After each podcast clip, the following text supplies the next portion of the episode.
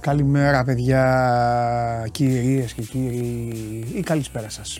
Καλώς ήρθατε στην καυτή έδρα του Σπορ 24. Άλλη μια Παρασκευή. Πλησιάζουν και τα Χριστούγεννα και θα καθίσουμε εδώ παρέα, όμορφα, σαν καλά παιδιά και εγώ και εσείς να κάνουμε τα γούστα μας.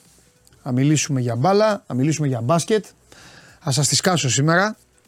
Σας κάνω μια μεγάλη τρίμπλα γιατί έχουμε πολλά να πούμε για τις ομάδες σας, έτσι όπως τα έκαναν ε, χθες. Και να συζητήσουμε ε, βάζοντας και τις δικές σας απόψεις μέσα, ε, χωρίς ε, σήμερα πολλά από τα μπιχλιμπίδια που βάζει η εκπομπή. Α, πάμε δηλαδή πιο ψυχρά στις ομάδες. Η Παρασκευή είναι και λίγο μαζεμένη χρονικά. Στέλνετε εδώ τις καλημέρες σας όλοι. Καλώς ήρθατε.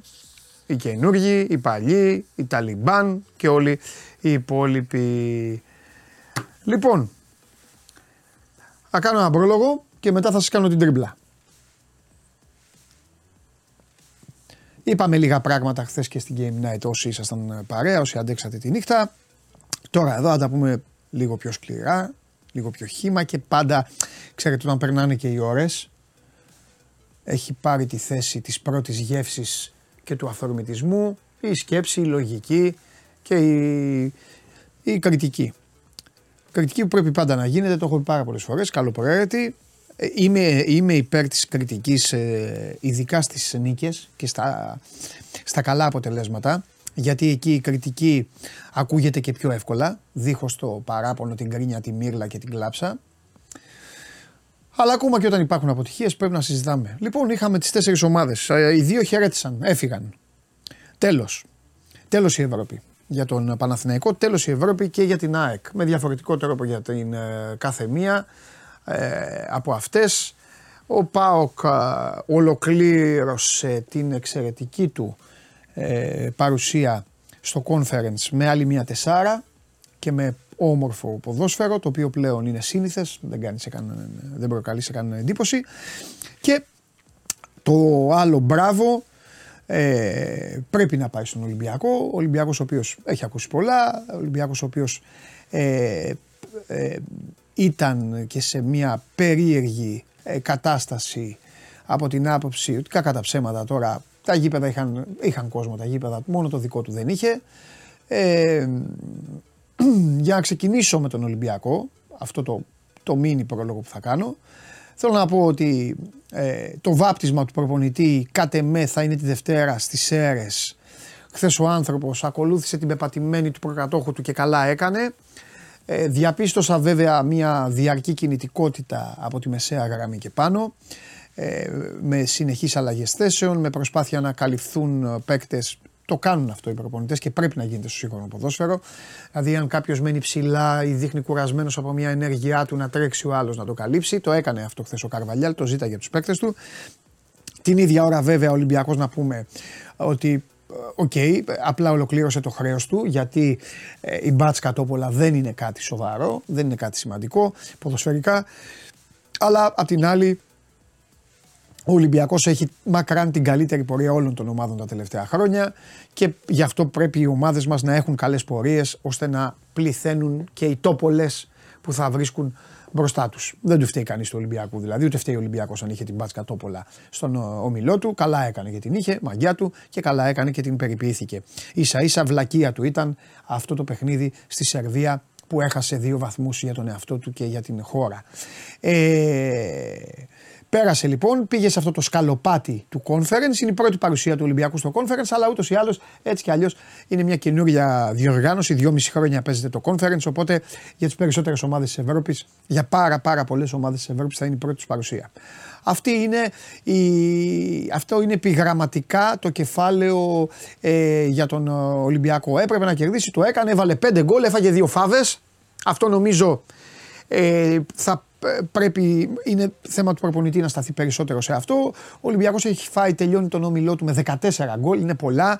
Έχει φάει 4 γκολ από την Μπάτ Κατόπολα, έχει φάει 8 γκολ από τη Φράιμπουργκ και έχει φάει μόνο 2 από το θηρίο του ομίλου, τη West Ham, την οποία μάλιστα Ξέχασα να το πω και αυτό, την οποία μάλιστα την κέρδισε. Αυτή ήταν και η μεγαλύτερη επιτυχία του μέχρι τώρα στην, στο Europa League, το οποίο χαιρέτησε. Ε, ο Ολυμπιακός δεν ξεκίνησε καλά, ξεκίνησε με ήττα. Έτσι είναι η μπάλα, έτσι είναι οι αφορμές, έτσι είναι και η Ελλάδα. Θυμάστε, πρώτη αγωνιστική, όλοι καλά αποτελέσματα. Ο Ολυμπιακός όχι ε, κατήφια εδώ, στενοχώρια, μα μου και πού θα πάει ο Ολυμπιακός, ο κλασικός Έλληνας που δεν μπορεί να περιμένει, που δεν καταλαβαίνει τις διοργανώσεις, που δεν καταλαβαίνει ότι όλα είναι όμιλοι, ότι είναι αγωνιστικές. Ήρθε το πλήρωμα του χρόνου, τελείωσαν οι όμιλοι, ο Ολυμπιακός πέρασε, ε, δεν τα κατάφεραν ε, οι δύο από τους τρεις άλλους. Ε, για τον Πάοκ ε, δεν μ' αρέσει να τον, δεν μ αρέσει να τον αφήνω έξω. Ξέρω ότι μπορεί να έχω γίνει και βαρετός, αλλά ε, δεν μου καίγεται και πολύ καρφί όταν λέω την γνώμη μου και όταν λέω αυτά που πρέπει. Ο Πάοκ είναι, είναι η χαρά του ποδοσφαίρου. Καλά μου παιδιά. Ε, Χθες έστειλε κάποιος ένα μήνυμα παραπονιάρικο μου έστειλε, αλλά δεν μπορούσαμε να μιλήσουμε τώρα. Ήμασταν με τα παιδιά εκεί, δεν μπορούσα να καθίσω να το απαντήσω. Το, το είδα όμως το μήνυμα. Κάποια στιγμή λέω πάω και έκανε υπέρβαση και μου στέλνει ο καλός φίλος αυτός, μου λέει τι υπέρβαση έκανε με την Ελσίνκη και την Αμπερντίν; Καταλαβαίνω, κοιτάξτε να δείτε. Ένα από τα προβλήματα του Έλληνα, κυρίως του, του, του, νέου Έλληνα μάλλον, αφήστε τους Έλληνες και τους προγόνου μας γιατί δεν, δεν τους φτάνουμε. Λοιπόν, ένα από τα προβλήματα του, του νέου Έλληνα είναι η μείωση. Η μείωση. Θέλει να μειώσει. Ο νέο Έλληνας θέλει να μειώσει πηγαίνετε να πάρετε κάτι σε ένα περίπτερο και σας λέει ο φίλος σας μην πάρουμε από αυτό το περίπτερο, πάμε στο άλλο. Του λέτε ναι, πάμε, πάτε, πηγαίνετε στο άλλο περίπτερο με το φίλο σας, ο φίλος σας παίρνει αυτό που θέλει από το άλλο περίπτερο αλλά θα μειώσει και το προηγούμενο περίπτερο. Έτσι, για να ενισχύσει τη δική του, τη δική του ιδέα. Δεν μπαίνω σε αυτό το τρυπάκι. Η κάθε ομάδα έχει κατηγοριοποιείται παίρνει μια θέση στο πρωτάθλημα και πηγαίνει σε μια διοργάνωση. Ετοιμάζεται σε αυτή τη διοργάνωση με βάση τους κανόνες και τους νόμους που ισχύουν και που πρέπει να παίξει σε αυτή τη διοργάνωση. Η κάθε μια ομάδα κάνει τα κουμάντα της. Ο Πάοκ έπρεπε να παίξει το conference. Βαρετός, βαρετός, θα το ξαναπώ. Η μοναδική ομάδα που δεν είχε δεύτερη ευκαιρία. Έπρεπε από την αρχή να πηγαίνει. Τερμάτισε μέχρι τώρα που μιλάμε είναι αίτητος. Τρεις σοπαλίε έφερε μόνο. Πήρε 16 βαθμούς, δεν το έχει κάνει άλλη ελληνική ομάδα. Πήρε τρία διπλά, δεν το έχει κάνει άλλη ελληνική ομάδα. Δεν με ενδιαφέρει με ποιος έπαιξε. Για να προλάβω τους νεοέλληνε, εδώ τους φίλους μου. Δεν με ενδιαφέρει με ποιος έπαιξε γιατί εκεί έπρεπε να παίξει. Αυτή ήταν η αντίπαλη του. Τι να κάνουμε. Θέλετε αύριο να πάρουμε τον Πάοκ να τον πάμε να παίξει με τη Λίβερπουλ; Για να πείτε, να είδες, έπαιξε με τη Λίβερπουλ, έφαγε τέσσερα. Τι να κάνουμε. Φεύγουμε από τους αντιπάλους. Θα ήθελα να σταθείτε λίγο στην εικόνα του. Στο πώς παίζει, στο πώς καταναλώνουν τα μέτρα οι παίκτες, στο πώς συνεργάζονται, στο πώς το διαχειρίζονται και δεν θα πω κουβέντα για τον προπονητή. Τι άλλο να πω. Τι άλλο να πω για τον τρόπο που, που δουλεύει αυτή η ομάδα ποδοσφαιρικά. Όσοι γνωρίζετε την μπάλα και την παρακολουθείτε, όσοι είστε σπουδαγμένοι ποδοσφαιρικά, Όσοι παίζετε, έχετε παίξει κάτι, νομίζω ότι δεν χρειάζεται να συζητήσουμε για την, για την εξυπνάδα με την οποία αντιμετωπίζει αυτός ο άνθρωπος τις καταστάσεις. Ο ΠΑΟΚ είναι η ομάδα που θα παίξει στις 7 Μαρτίου εκτός έδρας. Έχει περάσει.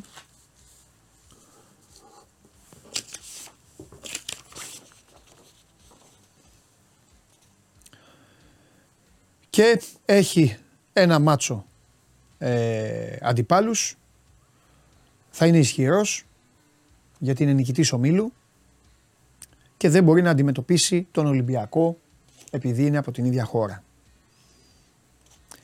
Το παιχνίδι στην Τούμπα θα είναι στις 14 Μαρτίου. 7 Μαρτίου θα είναι εκτός έδρας. Πήρε 100 χιλιάρικα για τη συμμετοχή του στο δεύτερο προγραμματικό, άλλα τόσα για τον τρίτο, άλλα τόσα για τη συμμετοχή του στα play-off για τη συμμετοχή στους ομίλους 2.940.000, για την απόδοσή του στους ομίλους 2.666, για τη συμμετοχή του στη φάση των 16 θα πάρει 600 χιλιάρικα. Σύνολο μέχρι τώρα στο ταμείο του ΠΑΟΚ 7 εκατομμύρια 529.500.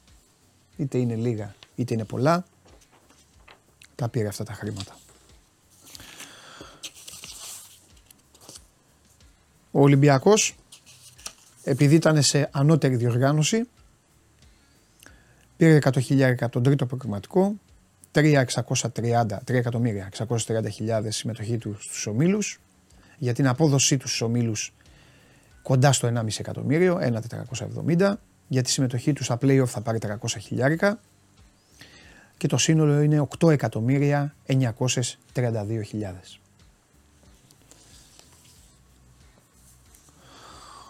ΑΕΚ. Έχω από χθες το βράδυ εισπράξει με μηνύματα στο λογαριασμό μου στο Instagram των φίλων μου των ΑΕΚΤΖΙΔων, πίκαρα, λίγο θυμό για την τακτική του, του Αλμέιδα, ένα μεγάλο γαμότο. Ε, θα πω πρώτα κάτι αρνητικό και μετά θα πω αυτό που πιστεύω. Το αρνητικό είναι ότι δεν με... Δεν, δεν μου φαίνεται και πάρα πολύ σόι το να πήγε μωρέ με τον τρόπο του έτσι να παίξει. Νομίζω ότι θα έπρεπε να το είχε προσεγγίσει πιο έξυπνα το παιχνίδι. Απ' την άλλη είχε προβλήματα πολλά. Το να, κατεβα... το να κατεβαίνει η ομάδα τώρα να παίξει με τον Λιβάη Γκαρσία στην κατάσταση που είναι μπροστά, το Τζούμπερ Δεκάρι, ο Κτάρι, το Μάνταλο, που και πάλι τα έδωσε όλα. Σε ένα γήπεδο απέναντι σε Ολλανδούς που είχε, είχαν και τους πιτησικάδες που τρέχανε που που χιλιαδιό. Εξάρτητο Σιμάνσκι είναι ένα σχήμα που ξέρεις ότι κάποια στιγμή μέσα στο παιχνίδι θα αρχίσει σιγά σιγά να πέφτει. Έγιναν και ατομικά λάθη. Τα έχουν βάλει όλοι με τον Αθανασιάδη. Ο Αθανασιάδης έπνιξε το πρώτο γκολ όπως και ο Λοντίγκιν στη λεωφόρο. Αλλά από εκεί και πέρα το δεύτερο γκολ της ΑΕΚ, ο 17χρονος κερδίζει τη μονομαχία από το Σιμάνσκι, βγάζουν μια κάθετη πάσα, ανισορροπία στην αμυντική γραμμή της ΑΕΚ. Δεύτερο γκολ. Τρίτο γκολ, τα βάζουν με τον Αθανασιάδη. Έχει πουλήσει την μπάλα ο φίλος μου. Καραφλόβελο. Κατεβάζει την μπάλα και την πουλάει. Του την παίρνει ο άλλος αν του παίρνει το πορτοφόλι. Πάλι κάθετη πάσα και εκεί απλά ναι, εντάξει, το σουτ έτσι όπως πάει η μπάλα θα μπορούσε το, το Αθανασιάδης στο σώμα του να βάζει μπροστά, τα γόνατά του να βάζει, το πόδι του να βάζει, θα την είχε, ε, θα την είχε πιάσει την μπάλα. Το άλλο που θέλω να πω λοιπόν είναι ότι η ΑΕΚ ταξίδεψε καλά θα πρέπει οι αεξίδε να είναι ευχαριστημένοι. Όταν έγινε η κλήρωση, ήμασταν στις Φιλιππίνες. Ήμουν στις Φιλιππίνες. Και άκουσα λοιπόν, γίνονταν η κλήρωση και λέγανε οι άλλοι, άλλοι Έλληνες. Ω, πάει η ΑΕΚ. Ω, ρε την ΑΕΚ.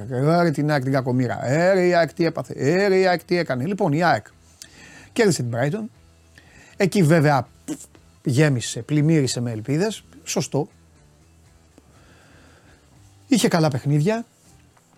Είχε αγώνες στην έδρα τους οποίους θα έπρεπε να, τους, να, να, να βάλει ένα γκολ παραπάνω. Κάτι, πλήρωσε και τη δυστοκία της όλα αυτά, αλλά δεν.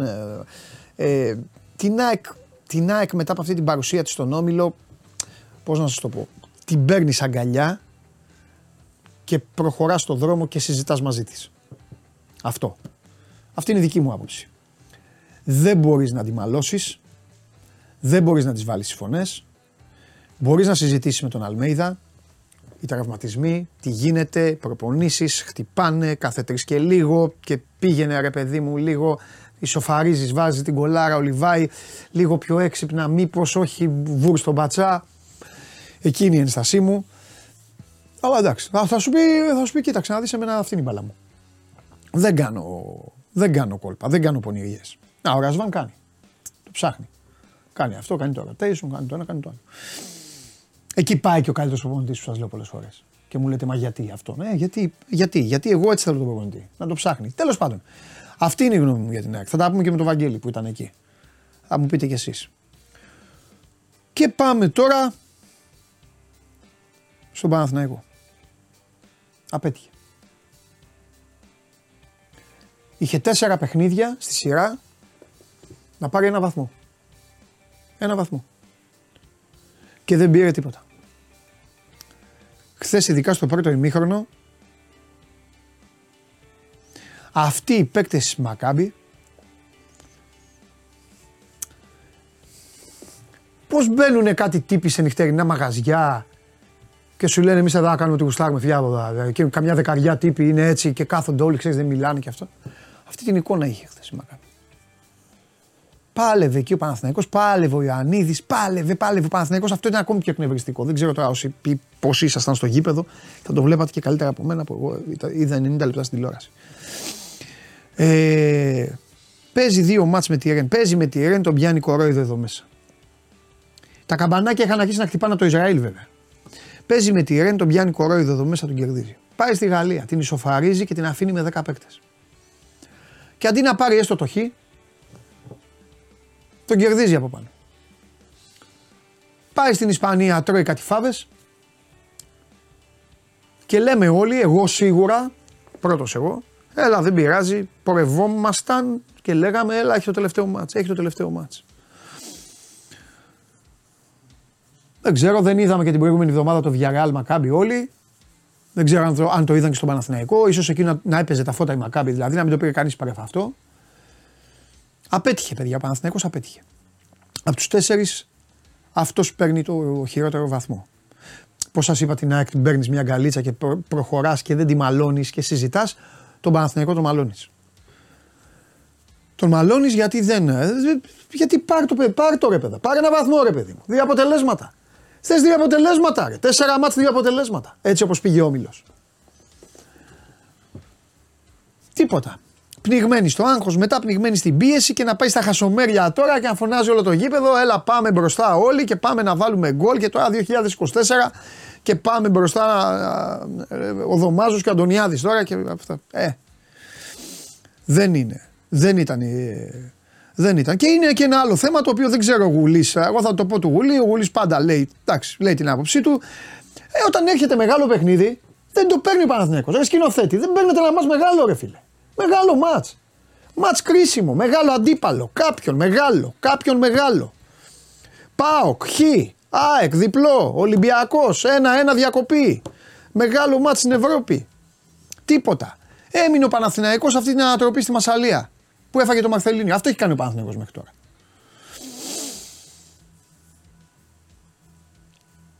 Δηλαδή μετά τον Ολυμπιακό η απέτηση ήταν να περάσει ο Παναθηναϊκός. Γι' αυτό και Μάλλον λίγο τους αεκτζίδε τώρα. Εντάξει, και αυτή, το, και αυτή την ομάδα τους να περάσει. Τι τους νοιάζει, τι κάνουν οι άλλοι. Λοιπόν. Ε, και ε, είπα και κάτι το βράδυ. Για μένα παίζει ρόλο αυτό. Τώρα μπορεί να πείτε τρίχε κατσαρές μας λες. Ήταν μεγάλη νίκη με τη Villarreal. Με τη Villarreal μου το στέλνετε κιόλας. Ναι, δεν είναι τελικός. Λέω ένα μεγάλο μάτς. Με τη Villarreal ήταν πρεμιέρα. Θέλω να ακούτε τι λέω. Εγώ λέω μάτς. Μάτς που κάτι να κρίνει. Μάτς πέρυσι. Του ε, Παπάοκ. Πάοκ πέρυσι στο ηλεοφόρο. Κερδίζεις, παίρνεις το πρωτάθλημα. Ποτέ. Καραϊσκάκης μετά. Πάρε κάτι. Τίποτα. Αυτά πρέπει να τα δει ο Παναθηναίκος. Ο οργανισμός ολόκληρος πρέπει να τα δει. Βγαίνει εδώ ο Κώστας ο Κακομύρης, τώρα βλέπει και την εκπομπή. Βγαίνει ο Κακομίρη ο Κώστας, εντάξει, θα πάει καλά η ομάδα. Ο Γιωβάνοβιτς έχει αυτό, ο Γιωβάνοβιτς Έρχονται τα μεγάλα παιχνίδια, γιατί μετά μου παραπονιέται. Μετά μου παραπονιέται. Μου λέει εντάξει, μου λέει και τον Παναθηναϊκό δεν λέτε, δεν κάνετε. Ε, να, πάρ το, ρίξει τους τρία γκολ.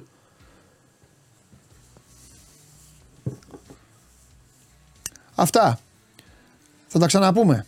Έρχεται η ώρα της δρίμπλας. Πάμε, έλα μέσα.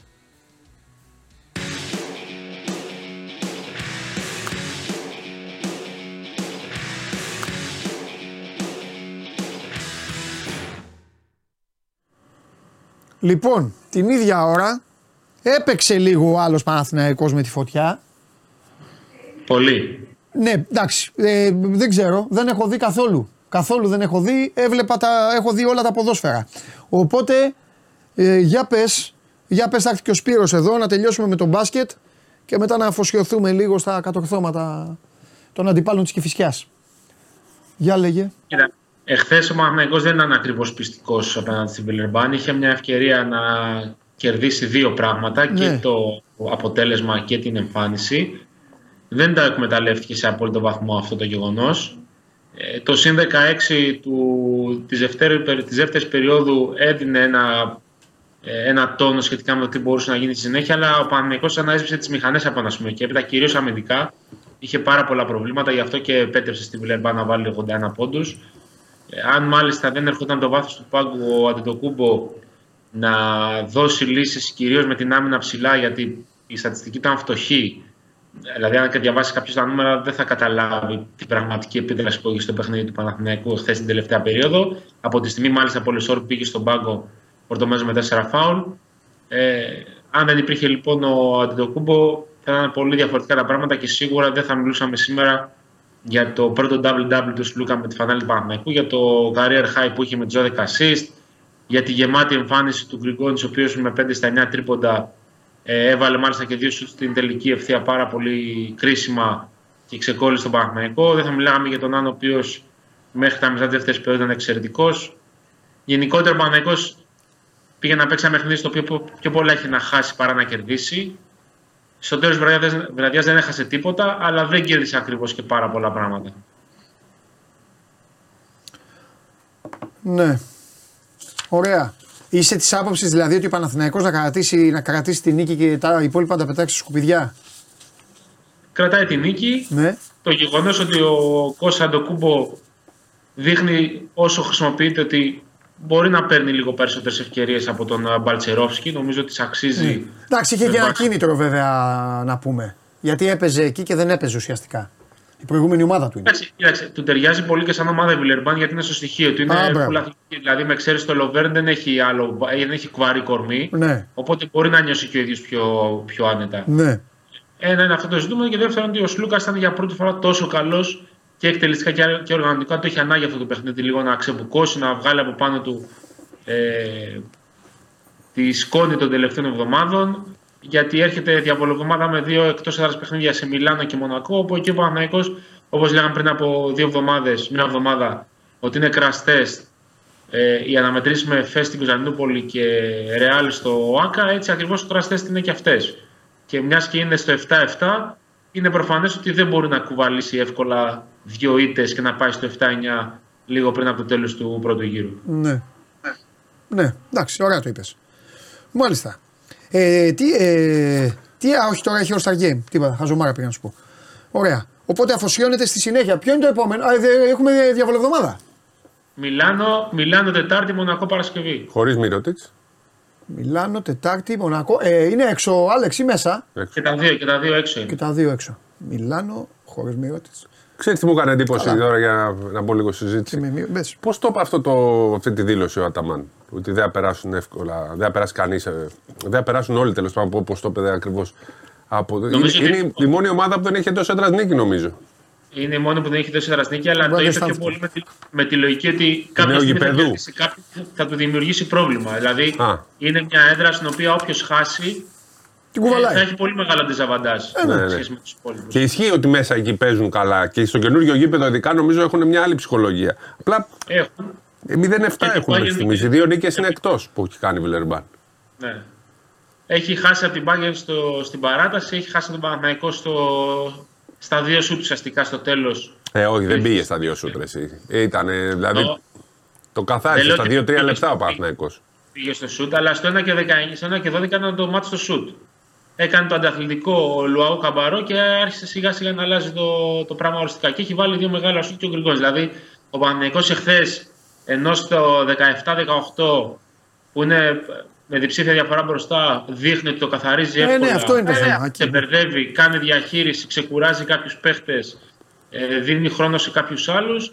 Μπήκε στο τέλος σε μια διαδικασία να, να πιεστεί και ε, στο φινάλε έχει κερδίσει τη Βιλερμπάν επειδή έχει καλύτερες μονάδες.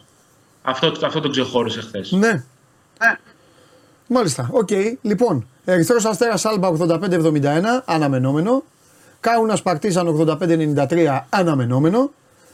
Ε, και με πολύ καλή απόδοση ε, για την Παρτίζαν. Ποτέ δεν κατάλαβα αυτό το πράγμα. Αυτό ήταν δώρο μεγάλο από τις εταιρείες. Ευχαριστούμε. Το είχαμε δώσει στο Bet Factory. Ναι, να ξεκινήσουν και... από εκεί, είπαμε. Ναι, και τους ε, και τους έσωσα με τη Virtus. Ναι. Τελείωσε, τη φοβάμαι. Ναι, ναι. Κάνω δήλωση, τη φοβάμαι. Εκεί μάλιστα όταν εγώ έδωσα το μπασκόνι, ο Παντελής λέει Πόπα. Οπότε λέω διαλέξε και. Πρώτα Μονακό, μετά Μιλάνο παίζει. Ναι, ναι. Έτσι, μου το λέει να Ναυροζίδης αυτό. Ο Παναθηναϊκός είναι πρώτος στο Μονακό, μετά στο Μιλάνο. Λοιπόν, συνεχίζουμε. Μακάμπι Έφε 95-86. Θα πω μπράβο στην Έφες. Μπράβο στην Έφες γιατί δεν πάει με μετρημένα κουκιά, ρε παιδάκι. Και Μαγκάμπι να πούμε μπράβο. Πώς, Παίζει χωρίς κόσμο, χωρίς τέτοιο. Δηλαδή οι άνθρωποι είναι άξιοι. Λοιπόν, ε, Μπασκόνια Βίρτους 81-91 και Real Bayern 88-73. είναι η μεγαλύτερη στιγμή που υπάρχει. Φέτος δεν θα υπάρξει δεύτερη. Ό,τι και να συμβεί στην Ευρωλίγκα. Αυτό να το έχουν μάθημα ομάδες που δεν ξέρουν και στην Ελλάδα, δεν ξέρουν να τιμούν παλιούς προπονητές ή οτιδήποτε. Όλες οι ομάδες. Ο, ο, ο, ο νούμερο ένα κονφερασιέ στον κόσμο, τον έχω γνωρίσει από κοντά. Είναι ένας τύπος ε, τρομερός, ε, έτσι ευτραφής, με μακρύ μαλλί, φωνή στεντόρια, τρομερή. Την ώρα της παρουσίασης τελειώνει η παρουσίαση της ε, ε, Bayern των παικτών και για το Λάσο μίλαγε σαν να μιλάγει για τέσσερις πυγμάχους μαζί. Πώς μιλάνε για τον πυγμάχο και λένε αυτό, αυτό, αυτό, αυτό, για τέσσερις μαζί και έγινε όλο το Los Deportes όρθιο. Κλέ, έκλαιγε ο κόσμος, έκλαιγε ο Λάσο, έκλεγαν οι παίκτες της Ρεάλ. Ρούντι που τον είπε κορυφαίο ότι είναι ο αγαπημένος του παίκτη ε, χειροκρότημα. Αξίζει τον κόπο να ψάξετε να το βρείτε. Το έχει και το κανάλι της EuroLeague και το έχει και. Και το Sport 24 το έχει. Α, το βάλαμε; Ε, όχι, το βάλαμε. Εντάξει. Ε, Τρεις ώρες κοιμήθηκα. Εμείς έχουμε εκπομπές. Εσύ ασχολείσαι. Λοιπόν. ε, Τέλος πάντων, μπείτε να το δείτε. Ε, ελπίζω να το έχουμε όλο, ε. Ε, βάλαμε ένα το πρώτο, τώρα το υπόλοιπο δεν Εντάξει, ξέρω. το υπόλοιπο στην Euroleague. Το έχει και στο Instagram η Ευρωλίγκα. Ήταν συγκλονιστική στιγμή. Εντάξει, μετά ξεκίνησε το παιχνίδι. 15 ποντάκια στο κεφάλι. Εντάξει, λογικό είναι. Εντάξει, δεν είχε. Αλλά έχει γίνει και με τον Ομπράντοβιτς, έχει γίνει 100 φορές και με τον. που είναι ο μεγαλύτερος που έχει επιστρέψει ποτέ, δηλαδή το, στον Παθναϊκό. Αυτό που ναι, έχουν γίνει τέσσερις γιορτές τέτοιες σαν τον Ομπράντοβιτς. Εντάξει, τον Ομπράντοβιτ το κάνουν κάθε φορά. Ναι. Ε, δεν υπάρχει αυτό του Λάσο. Δεν, ε, δεν είναι πολλοί που έχουν τέτοια πορεία σε μια ομάδα ναι. και να έχουν πάρει τέτοιους τίτλους. Και όμως, ήταν και το θέμα που πέρασε ο Λάσος. Ναι, είναι ναι, πολλά, ναι. είναι και άλλα. Και τον διώξανε και κάτι είναι καλά ναι, ναι, ναι. Τον διώξανε, τον πουλήσανε τώρα. Λέγε, Αλέξη, τι θες να πεις; Όχι τίποτα, φυσιολογικό το συν 15. Αυτή η Real παίζει σε άλλη πίστα τη δεδομένη χρονική στιγμή σχέση με τους υπόλοιπους. Ωραία, λοιπόν. Φενέρ Μπακτσέ Μονακό σήμερα. Να δούμε πώς θα, πώς θα αντιδράσουν οι Τούρκοι. Ε, διπλό λες. Λε διπλό, ναι, ναι. ε. Με Mike James, ε, πάντα. Για να δούμε. Λοιπόν, και Μπαρσελόνα Μιλάνο στις 9 και μισή. Δεν μπορώ, όποτε βλέπω το, όποτε βλέπω το Μιλάνο, σε όποιο παιχνίδι βλέπω το Μιλάνο, μου πιάνει κατευθείαν γέλιο. Τι άπο, συγγνώμη. Τι συγγνώμη, ούτε συγγνώμη δεν χρειάζονται αυτοί. Τέλος πάντων. Ε, να σου πω, επειδή η σύνδεση έχει τα θέματα της, ε, τι να παίξει ο κόσμος στο παιχνίδι. Έχω πει στο Bet Factory γκολ μετά το 30. Θα το βάλεις ή θα το φας τουλάχιστον;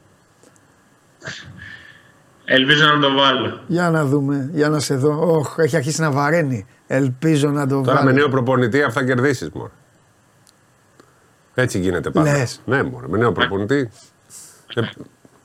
Ε, αυτή είναι η πρόταση του. Η δική μου τόσο. Τι, άσο. Ναι, ρε. Φιλιά. Τσαο, χαίρετε. Γεια σου, Άλεξ. Λοιπόν, ε, πάμε να ξεκινήσουμε 9 και 4. Λίγο, να το πω ότι μπορεί να παίξει ο Πίτερ σήμερα. Ναι, από εδώ, θα πάμε. Ε, γιατί επειδή δεν έχει τραυματισμό, δεν έχει αρρώστια, δεν έχει κάτι, περιμένει να γεννήσει η γυναίκα του. Και μέχρι να γεννήσει δεν θα είναι διαθέσιμος. Είναι από ώρα σε ώρα αυτό το ναι. πράγμα. Όπως καταλαβαίνει κανείς, μια τέτοια στιγμή ε, είναι πολύ πιο πάνω από όλα τα υπόλοιπα. Οπότε αυτή τη στιγμή. Αν δεν... ήταν παλιό γήπεδο, θυμάσαι πω ήταν μικρή μεγάφωνα. Παρακαλείται ο κύριος Καβαλιεράτος να πάει στο μεευτήριο και, και, και χειροκροτήσει όλο το ναι, γήπεδο. Ναι, ναι. Οπότε γι' αυτό το λόγο ο Πίτερς ε, δεν είναι σίγουρος ναι. για το μάτι. Δεν έκανε και χθες προπόνηση. Γενικά είναι σε. Το μυαλό του εκεί και είναι απόλυτα φυσιολογικό να θυμίσουμε για όσους ε, μπορεί να έχουν μια διαφορετική άποψη. Κάτι πολύ ωραίες δηλώσεις που είχε κάνει ο Γιασουκεβίτσιου για τον Λίμα όταν ήταν προπονητής στην, ε, Ζάλγκυρη. Οπότε θα περιμένουμε και μπορεί να είναι και εξαντλημένος, μπορεί να είναι κουρασμένος, δεν ξέρεις τώρα. Εσύ μάλλον μπορεί να ξέρεις. Ναι, μου εντάξει, εντάξει, εντάξει, έχει τέτοιο. Εντάξει, είναι, είναι, είναι μια τρομερή στιγμή, δεν το συζητάμε. Ναι. Ωραία, κατά Οπότε, τα άλλα. Όλοι οι άλλοι όμως είναι ναι. διαθέσιμοι. Ναι. Και ο Γκος είναι διαθέσιμος. Ναι. Williams Γκος. Λοιπόν, επειδή όταν σε βλέπω μου ανοίγεις την όρεξη τη στοιχηματική. Ε, κάτσε να πω ότι θα παίξει και ο ναι, Πετρούζε. Πάω, πάω, σε αυτό το μάτσο. Πάμε τώρα να ναι. πεις αναλύσεις. Λοιπόν, άκου να δεις τι ατιμία έχω κάνει. Σας το λέω λοιπόν, άκου. Επειδή λοιπόν ξεκίνησε με, με κουβάει η βραδιά μου, να ευχαριστήσω σκηνοθέτη, ευχαριστώ την ομάδα σου. Τα άλλα δύο. Μ' αρέσει που η Ναταλία λέει θα κερδίσουμε στο ποδόσφαιρο Και τα άλλα δύο τα βγάλε ήττα. Περάσανε τα άλλα δύο αέρα, τέλος πάντων. Λοιπόν, λέω κάτσε, λέω να, να παίξουμε κάτι άλλο. Λοιπόν, βάζω άσο τον Άγιαξ. Το βλέπα αυτό. Πολύ. Τώρα αφού. Το είχα, όχι, το είχα, εγώ το είχα δώσει και στο, ναι, ρε. και στο Bet Factor. Τέλος πάντων, άσο τον Άγιαξ. Ε, άσο over τον Ολυμπιακό. Ε, διπλό τον Παναθηναϊκό μπάσκετ. Επιμένω, την Παρτίζαν την είχα χάσει χρονικά. Είχε περάσει αυτή η ευκαιρία. Τέλος πάντων, και, και απλά για να το. και, και άσο του West Ham. Πήγα καλά. Πόσο ήρθε; 2-0. Λοιπόν, ε, πήγα καλά και, και τι έκανα λοιπόν; Αφού έκανα. Εντάξει, ο Κακομίρη έσωσα τη χασούρα μου και όλα αυτά. Παιδιά, ανακάλυψα το βράδυ και έβαλα. το Kings. Όχι, όχι, όχι. Yeah. Ε. ε, πρώτα απ' όλα τι. Ε, τι, τι έκανε η Celtics; Νικήσανε. Νικήσανε. Ωραία, μπράβο. Πότε συνεχίζει, έμεινε ζωντανό το στοιχημά μου. Είναι 25 έδινε ώρα. Περίμενε. Ένα... Ε, ρε φίλε, εντάξει, τι να κάνω. Αυτά τα παίζω εγώ. Δεν έχουμε 200 ευρώ. Λοιπόν, το, Αυτά το, παίζω εγώ και το, το, το βάλα για πάνω, για πάνω. Λοιπόν, ακούστε παιδιά τι έχω βάλει. Με απόδοση 3, over, over, εύστοχη, μία μισή βολή, να βάλει δύο βολές, ο Φαλ. Σήμερα. ναι. Κάνε cash out. Γιατί; Είχαμε βάλει δύο βολές. Γελάνε οι άλλοι. Γελάτε ρε. Ποιος θα βάλει; Θα βάλει. Θα βάλει. Όσοι βλέπετε το μάτσα με θυμηθείτε. Α σου πω γιατί. Θα σου πω. Ναι, εντάξει. Την πιάνει από το χερούλι. Συμφωνώ. ναι. Την πετάει στη θάλασσα. Το θέμα είναι Συμφωνώ. Αλλά με, σε ένα μάτς που θα πάρει φάουλ και αυτός και ο Μιλουτίνοφ. Όταν, εγώ έχω αυτή δηλαδή το, αυτό το σκεπτικό. Όταν οι εταιρείες σου δίνουν τέτοιες αποδόσεις, εσύ δεν μπορεί να κλείσει τα μάτια. Καταλαβέ. Δηλαδή είναι δύο σουτάκια από τη βολή ο Κροκοντάιλ που λέει. Μία θα βάλει. Εντάξει, θα δούμε. Άμα βάλει δύο, Βλέπω πιάσαμε. όλο το γήπεδο σηκώνει. Ε, οπ, αυτό. Πώς κάνουμε παλιά. Ναι. Λοιπόν, αυτό. Για πάμε. Ε, λοιπόν, αυτά για τον Ολυμπιακό. Ναι. Εντάξει, πρέπει να κερδίσει. Δύο είναι έξω, έχει... είναι έξω. Ε, όχι, δύο δεν είναι σίγουρα έξω. Ε, σίγουρα είναι έξω ο Μητρουλόγκ ναι. και περιμένουμε τον Πίτερς. Όλοι οι άλλοι κανονικά, όπως είπες ε, και εσύ πριν την Τρίτη, Τετάρτη κάνανε όλη προπόνηση. Ναι. Την Πέμπτη δεν κάνανε όμως. OK, okay, έτσι είναι ο Ολυμπιακός. Ναι. Απλά την Πέμπτη ήταν για προσωπικούς λόγους και ο Μακίσικ ναι. και ο Πίτερς. Ο Μακίσικ ναι. είναι κανονικά. Ωραία, ωραία. Ε, λοιπόν. Να θυμίσουμε ότι πέρσι έχασε ο Ολυμπιακός από τη Βαλένθια. Οπότε είναι ένα ματς που Βέβαια. κρύβει τους κινδύνους. Βέβαια ήταν η Βαλένθια που έκανε κηδείες εκτός έδρας ναι. πέρυσι σε όλους με το Μουμπρού. Και σαν εμετέριο βοηθό. Και είδες όμως, το Μουμπρού τον είχαν πάνω από ένα χρόνο ότι θα φύγει και συνεχίζει το θηρίο με μεγάλες νίκες. Ε, εντάξει, είναι, στην Ισπανία είναι λίγο περίεργη με τους προπονητές. Εντάξει, και αυτή, αυτή, αυτή είναι, και η, είναι η νέα γενιά προπονητών. Οπότε δεν θέλουν να τους σβήσουν. Οι Ισπανοί τη δουλεύουν, για να σε συγκινήσω πάλι ελληνικά, τις δουλεύουν, τις προσέχουν. Δεν τους τελειώνουν. Ε, εντάξει. Πρέπει να θέλει κι ο άλλος να γίνει προπονητής. Καλά, ναι, ρε παιδί μου. Κάποιοι γίνανε. Θέλω να πω τους προσέχουν. Καταλαβέ. Δηλαδή ο Σπανούλης αν αποτύχανε στο περιστέρι και μετά αποτύχανε και στην επόμενη δουλειά του, πάει μετά, τον ψάχνανε. Λέω το Σπανούλι γιατί είναι τέτοιας γενιάς. Και εμείς προσέχουμε το Σπανούλι αφού πήγε και στην εθνική. Εννοείται. Λοιπόν, ωραία. Πάει και αυτό. Πάμε. Μίλωνας Μήκονο, 4 η ώρα. Ποιος έχει κερδίσει, ο Μίλο έχει Αυτό δείχνουμε. Ναι, ο Μίλο έχει κερδίσει. Ναι, γιατί πήρε και σκορδίλι, Γάιο. Έλα ρε. Ενισχύθηκε τώρα με αυτή τη μεταγραφή, νομίζω mm. ότι είναι η δεύτερη πιο δυνατή ομάδα στην κατηγορία. Ο Μίλωνας. Ναι, με. Γιατί έχει και τον Μακίση και τον Μπάρτ. Γιατί με σκορδίλη, γιατί εκεί είχε ένα θέμα στο 5. Ο Μακίσικ του Μίλωνα. Δεν έχει, όχι. Τα βάζει πιο εύκολα. Ναι. Αν νόμιζα έχει. έχει σουτ. Τι έβγαλα, τι πάσα έβγαλα, ε. έχει σουτ. Έχει σουτ, ε. Ναι, τα βάζει πιο εύκολα. Δεν καρφώνει, αλλά έχει σουτ. Μάλιστα. Εντάξει. Α, οπότε καρφώνει ο Μακίσικ του Ολυμπιακού. Ένα χρόνο μετά καρφώνει. Τώρα όχι ακόμα, σε λίγο. Ναι. Πάντα λοιπόν. μετά το τέτοιο καρφίζει για καρφώνει, μετά το δεύτερο μισό της σεζόν. Λοιπόν, κόρυβος Ελευθερούπολη. Α, διπλό εδώ. Mm, πολύ καλή ο κόρυβος στην έδρα του. Είναι καλή ναι. ομάδα. Έχει τους δύο ξένους που βάζουν. Καλός ο κόρυβος. Όχι, δεν θα έλεγα. Και είναι και μεγάλο ταξίδι. Ξεκινάς από την Ελευθερούπολη ναι. και φτάνεις. Αν πήγαινες στο. Από Καβάλα να πας τώρα στο. Τώρα η Ιωνία εδώ θα πάρουν, αλλά θα κάνουν 7, 8, ναι, 10 ώρες. Λοιπόν, αντιθέτως είναι πολύ κοντινό το ταξίδι. Χαρίλα Οστρικούπη, δόξα Λευκάδας. Ω, είναι το τοπικό εκεί. Ναι. Ε, Ερμή Σχηματαρίου Παπάγου. Ματσάρα. Ναι. Πολύ ωραίο μάτς. 5 ώρα. Όλα πέντε είναι. Έας Σεβό μου Πανιόνιος. Εύκολο διπλό του Πανιονίου. Ναι. Ηρακλής Αμίντα. Ο Ηρακλής ενισχύεται. Νομίζω ότι πλέον η τριάδα, ο Ηρακλής μπαίνει full ναι. για άνοδο. Ναι. Νομίζω. Ναι. Πήρε τον Κότα. Έχει πάρει ήδη ένα ξένο Σέρβο. θα πάμε πάρει κι άλλον ένα παίκτη, οπότε δυναμώνει ναι. και ο Ηρακλής. Ναι. ο Πανιόνιος είναι πιο μπροστά, αλλά και ο Ηρακλής δυναμώνει, θα το πάρει αυτό το μάτι με τον Μαμίντα. Και πάνε Ερυθραϊκό, συμπαθητικότατη. Με Αθηναίου, με, Γιάννη πλέον. Ναι, ναι, με Γιάννη, βέβαια, το είπαμε. Με, ε, με νέα νική αιστεία Μεγαρίδος, πάμε για το μεγάλο διπλό. Δεν παίζει και ο αρχηγός του Πανηγυθραϊκού, μπουκέτο και αυτά. Ε; Εντάξει, δεν έπαιζε πολύ ο Καλιανιώτης. Α, δεν έπαιζε. Ε, έπαιζε, αλλά όχι πάρα πολύ. Δεν είναι δηλαδή ότι θα λείψουν 10 πόντι, 15. Είναι το 83 είναι ο. Εντάξει το παιδί. Ναι, το να σου δίνει στα καλύτερά του. Ναι, κατάλαβα, κατάλαβα. Παλιά έβαζε πολλά τριπόδα, τώρα είναι πιο λίγο. Πήρανε τον Αθηναίο.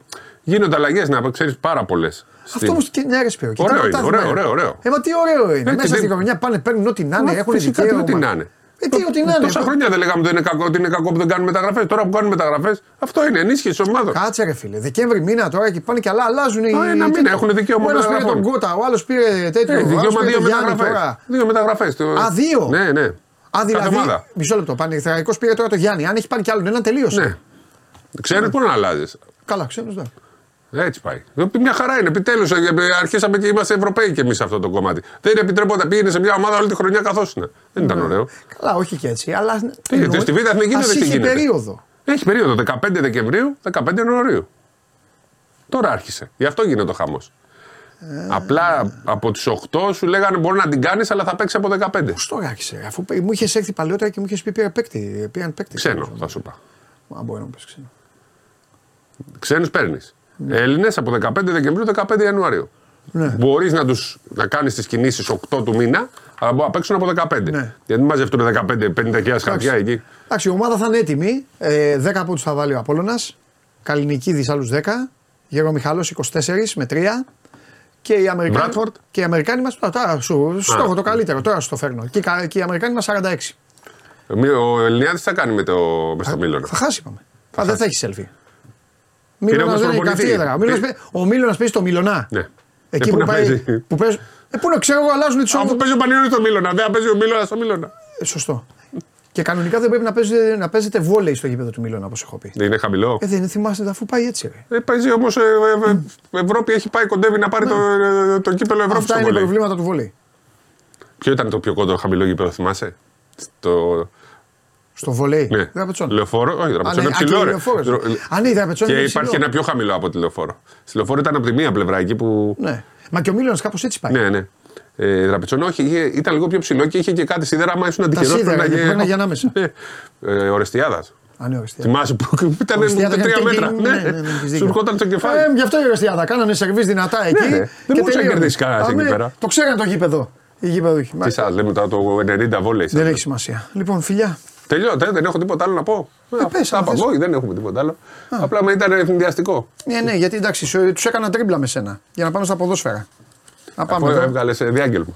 Ε, ναι, εντάξει. Ε, απολαυστικό διάγγελμα, καθόμουν και έβλεπα. Μπράβο, Λοιπόν, φιλιά πολλά. Προσοχή αύριο. Και άμα, θέλω, άμα κερδίσει ο Μίλωνας, να βγάλεις εσύ selfie. Επίτηδες. λοιπόν, ε, Σταύρο έτσι είναι. Μας έχεις ζαλίσει. Όλο φωτογραφίες βγάζεις κάθε φορά που κερδίζει Μήκονο. Α, τι να σε κάνουμε. Παιδιά, Εν μεταξύ, θέλω να το πω δύο μέρες, τρεις τώρα και δεν το λέω. Γιατί το ξεχνάω. Ε, όποιος, όποιος πιστεύει ότι εδώ στο, στο chat, εδώ στη συζήτηση, όποιος πιστεύει ότι ο Red Scientist είναι ο Μιχάλης, να σηκώσει το χέρι του.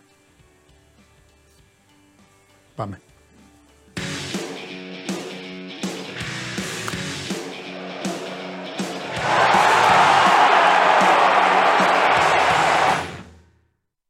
Έλα Κωστάρα.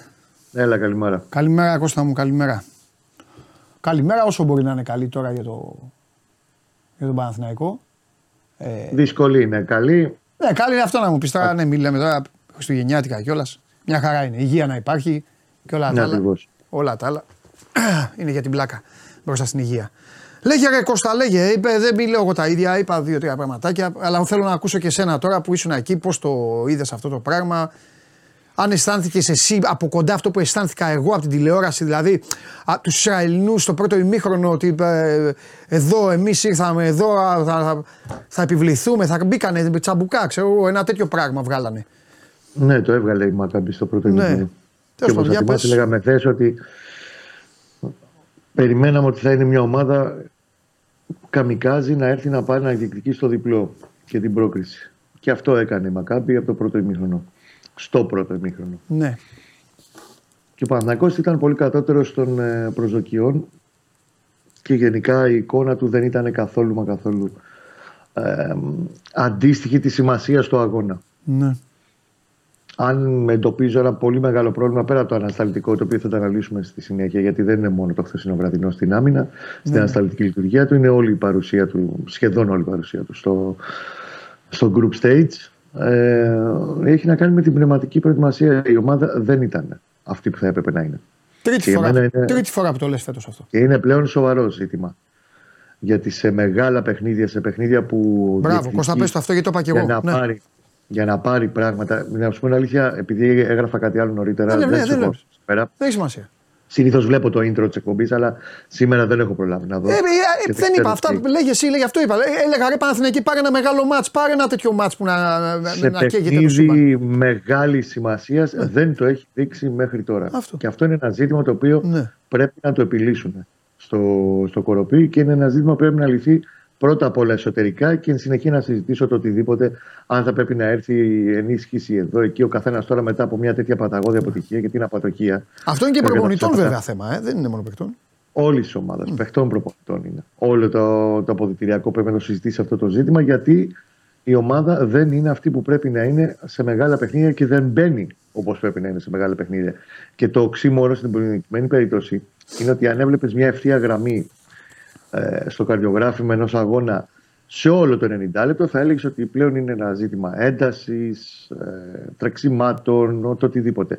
Όταν ο Μανακό ξεκινάει flat και εν συνεχεία ανεβάζει ξαφνικά όταν αισθανθεί τον κίνδυνο, όταν ειδικά στην Ευρώπη βρεθεί να κυνηγάει το σκορ, γιατί αυτό συνέβη στα τέσσερα τελευταία παιχνίδια του. Όποτε κυνηγούσε, μετά έβλεψε μια ομάδα κανονική, η οποία διεκδικούσε, ήταν πολύ ανταγωνιστική, έχασε πάρα πολλές ευκαιρίες αλλά έκανε τα ίδια χαζά λάθη. Άμα βάλουμε κάτω τα γκολ που έχει δεχτεί στον Όμιλο, ειδικά στα τέσσερα τελευταία παιχνίδια, τα, το 80% είναι copy-paste τα γκολ που έχει δεχτεί. Πέρα από τα ατομικά λάθη, είναι συνολικά λάθη ε, της ομάδα και αυτό του κόστησε και το πλήρωσε πανάκριβα. Ό,τι λάθος έχει κάνει ο Παναθηναϊκός στην Ευρώπη, αλλά και στα μεγάλα μάτια του πρωταθλήματος έως τώρα στην πορεία του στον πρώτο γύρο, θα έχει πληρώσει και με τόπο. Ό,τι λάθη και ότι τέλος πάντων ε, προποθέσει δημιούργησε ο ίδιος στα μεγάλα παιχνίδια απέναντι στους αντιπάλους του, γιατί και ο αντίπαλος κάνει λάθη, δεν τα εκμεταλλεύτηκε ούτε ναι. στο 50%. Και είναι και αυτό που δημιουργήθηκε, ρε Κώστα, έτσι δημιουργήθηκε. Δηλαδή δεν ε, ευθύνεται καμία από αυτές τις ομάδες τις ε, συμμετέχουσες. Είχε τέσσερα. Το είπα και αυτό δηλαδή, ε, για να το συζητήσουμε. Είχε τέσσερα παιχνίδια στη σειρά να πάρει ένα βαθμό. Τέσσερα. Ένα βαθμό και πάρναγε. Έχει μόνο να πάρει ένα βαθμό, να αλλάξει γενικά την, ε, ναι, τη διαδρομή του. συνθήκες. Συνολικά. Παίκτη παραπάνω. Εξάρτητα. Το εφετινό στην Ευρώπη του Παναθηναϊκού, γιατί πρέπει να κάνουμε. OK, okay, τώρα είναι η στιγμή που όλα θα χτυπήσουν και εσωστρέφεια θα χτυπήσει κόκκινο και θα πιάσει ταβάνι και το θέμα είναι να τα δούμε λίγο αυτό ποιο είναι, Αυτό είναι το, το ελληνικό φαινόμενο. Εμείς να κάνουμε ήρεμα, κριτική, σωστή, καλοπροαίρετη και να λέμε πράγματα που υπάρχουν. Ακόμη χθες βράδυ είπα ακόμα και το είπα στα παιδιά, λέω πείτε με και τρελό. Εγώ τους λέω ακόμη και το, το Καλατράδα πιστεύω ότι λειτουργήσε εις βάρος του Παναθηναϊκού. Γιατί λέω μπορεί το χθεσινό μάτς να έχει 60.000 κόσμο μέσα στο ΒΑΚΑ. Μπορεί να ήταν διαφορετική ψυχολογία. Βέβαια μου είπαν τα παιδιά, ναι, μου λέει, αλλά εκεί μπορεί να λέγαμε μετά ότι στη λεωφόρο θα είχε έδρα, θα είχε κάνει. Εγώ το, το πιστεύω αυτό. Δύο πράγματα πιστεύω. Ένα, ότι το ΆΚΑ θα του δίνει περισσότερη όθηση. Και το δεύτερο, ότι Κώστα υποτιμήσαμε, βάζω και τον εαυτό μου από τη δικιά μου θέση και όλους, ίσως υποτιμήσαμε αυτό το Villarreal Μακάμπι. Ίσως δεν, δεν έδωσε κανείς σημασία γιατί γινόταν χαμός στην Ελλάδα με τα θέματα και με όλα αυτά. Κατάλαβες, ίσως δηλαδή εκεί η Μακάμπι να πήγε στο Μαδριγάλ και να έδειξε ότι έρχεται, ότι κάνει και να μην το... Να μην το... Ήταν κανονική, ότι είχε πιστέψει τη δική της κανονικότητα. Ναι, αυτό δεν ξέρω τώρα. Βαθμολογικά δεν έκανε κάποια διαφορά, αλλά αγωνιστικά ναι. Συμφωνώ. Αγωνιστικά το λέω, ναι, ναι, ε, αγωνιστικά. δεν της έκανε κάτι. Δηλαδή και η ισοπαλία που πήρε δεν της άλλαξε ναι. κάτι στην τελική εικόνα του, του πίνακα. Ναι, ναι, αλλά αγωνιστικά ναι, έδειξε πράγματα. Και, εκεί, και εμένα αυτό που μου έκανε κακή εντύπωση είναι ότι ο Παναθηναϊκός στο πρώτο ημίωρο μέχρι να χάσει εκείνη την ευκαιρία ο Ιωαννίδη στο 30 ναι. από το γύρισμα του Βαγιανίδη μέχρι το 30-35 μπαίνει με μια νοοτροπία πολύ λάθος ότι, OK, okay, θέλω δύο αποτελέσματα ε, κάτι θα γίνει, θα το φέρω όπως πρέπει. Δεν ισχύει αυτό το πράγμα. Δεν είναι σε θέση ακόμα ο Παναθηναϊκός, ακόμα και ο βελτιωμένος, ο εξελιγμένος, ο Παναθηναϊκός που προοδεύει, που έχει κάνει πολλά βήματα την τελευταία διετία, δεν είναι σε θέση να πει ότι αυτό το μάτι το έχω. Ειδικά στην Ευρώπη. Ναι. Και αυτό είναι πολύ λάθος. Δεν μπορείς να μπαίνεις. Και πολύ περισσότερο δέοντα στο δεύτερο ημίχρονο. Γιατί εντάξει, θα ακουστεί κάπως όταν έχει αποκλείσει ο Παναθηναϊκός, αλλά στο δεύτερο ημίχρονο η εικόνα του αγώνα την έχει ε, χτυπήσει ε, κάτω στα χταπόδια για μισή ώρα την, ε, τη Μακάμπη. Και κόντρα στην εικόνα τρώει δεύτερο. Ακριβώς. Παίρνει, παίρνει τα μέτρα της φύση στο γήπεδο και σου λέει μία θα τους πετύχω στο ξέφωτο. Και τους πέτυχε. Ναι. Λοιπόν, γιατί ξέρει ότι εκεί είναι το πρόβλημα του Παναθηναϊκού, στο αμυντικό του τρανζίσιο, το οποίο ναι. το πλήρωσε ακόμη μια φορά, αλλά και τα ατομικά λάθη. Βεβαίως, γιατί, γιατί το πρώτο γκολ το πνίγει ο τερματοφύλακας και στο δεύτερο έχει την καντεμία εκεί ο Βαγιανίδης, ο οποίος μπήκε πολύ καλά στο μάτς. Και εκεί ο Παναθηναϊκός είχε διάθεση να χτυπήσει. Γλίστρισε εκεί στο, γλίστρισε στον γκολ αυτό το παιδί εκεί και μετά προήρθε η Για να τα βάλουμε επίσης όλα τα κομμάτια στη σειρά για το πρώτο γκολ.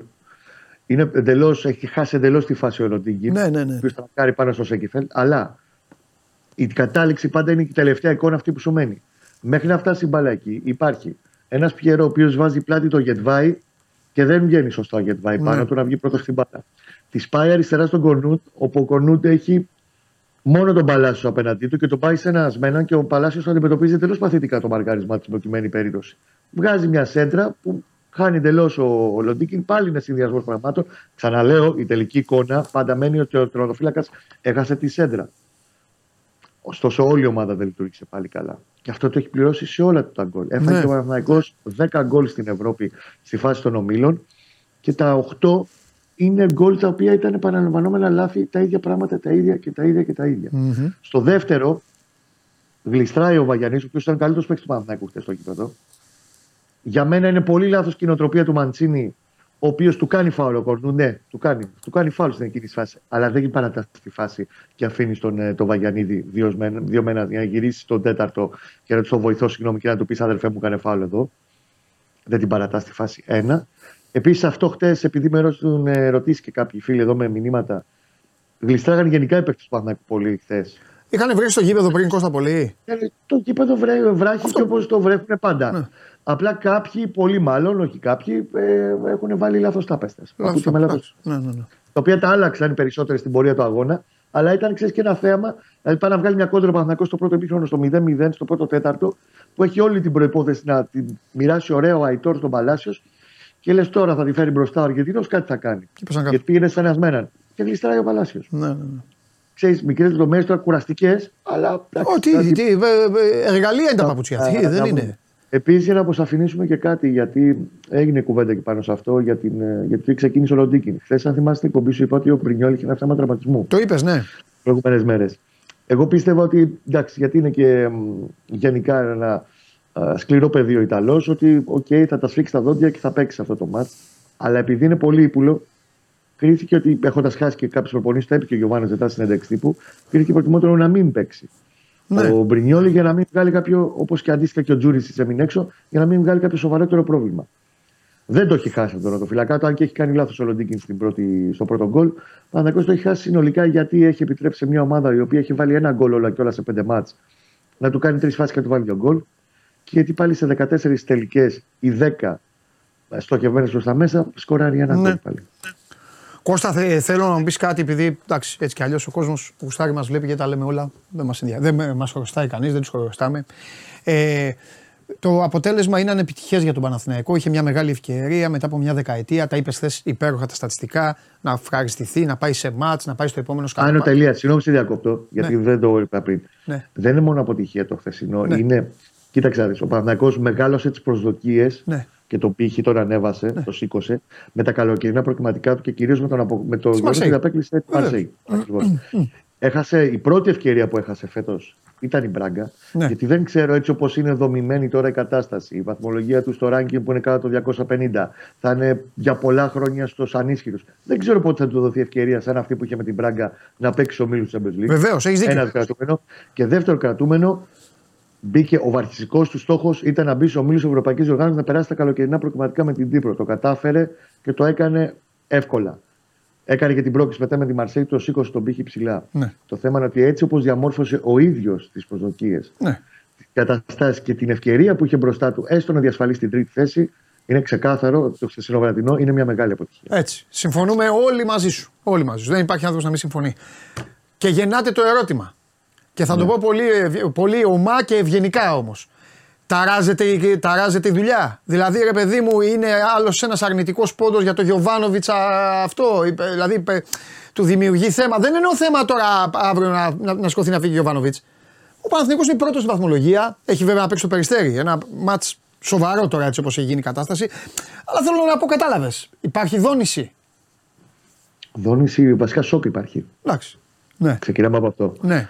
Υπάρχει σοκ γιατί ε, είναι κάτι το οποίο το ταρακούνησε πολύ το, ναι. το Παναθηναϊκό έτσι όπως ήρθε αποκλεισμός, γιατί ξαναλέω είναι αποτυχία. Ναι. Έτσι όπως είχε οικοδομήσει ο ίδιος τις προειδοποθέσει στον Όμιλο και όλη αυτή την ε, παρουσία του τώρα. Παρά το γεγονός ότι πλήρωσε, ξαναλέω, ό,τι λάθος έχει κάνει. Ε, σε, αυτή, σε μια αποτυχία φταίνε όλοι. Αλλά δεν νομίζω ότι υπάρχει θέμα να κλονιστεί η εμπιστοσύνη που υπάρχει προς τον προπονητή. Okay. Και δεν πρόκειται να υπάρξει τέτοιο ζήτημα. Το ζητούμενο αυτή τη στιγμή είναι το Τα ζητούμενα, μάλλον είναι δύο.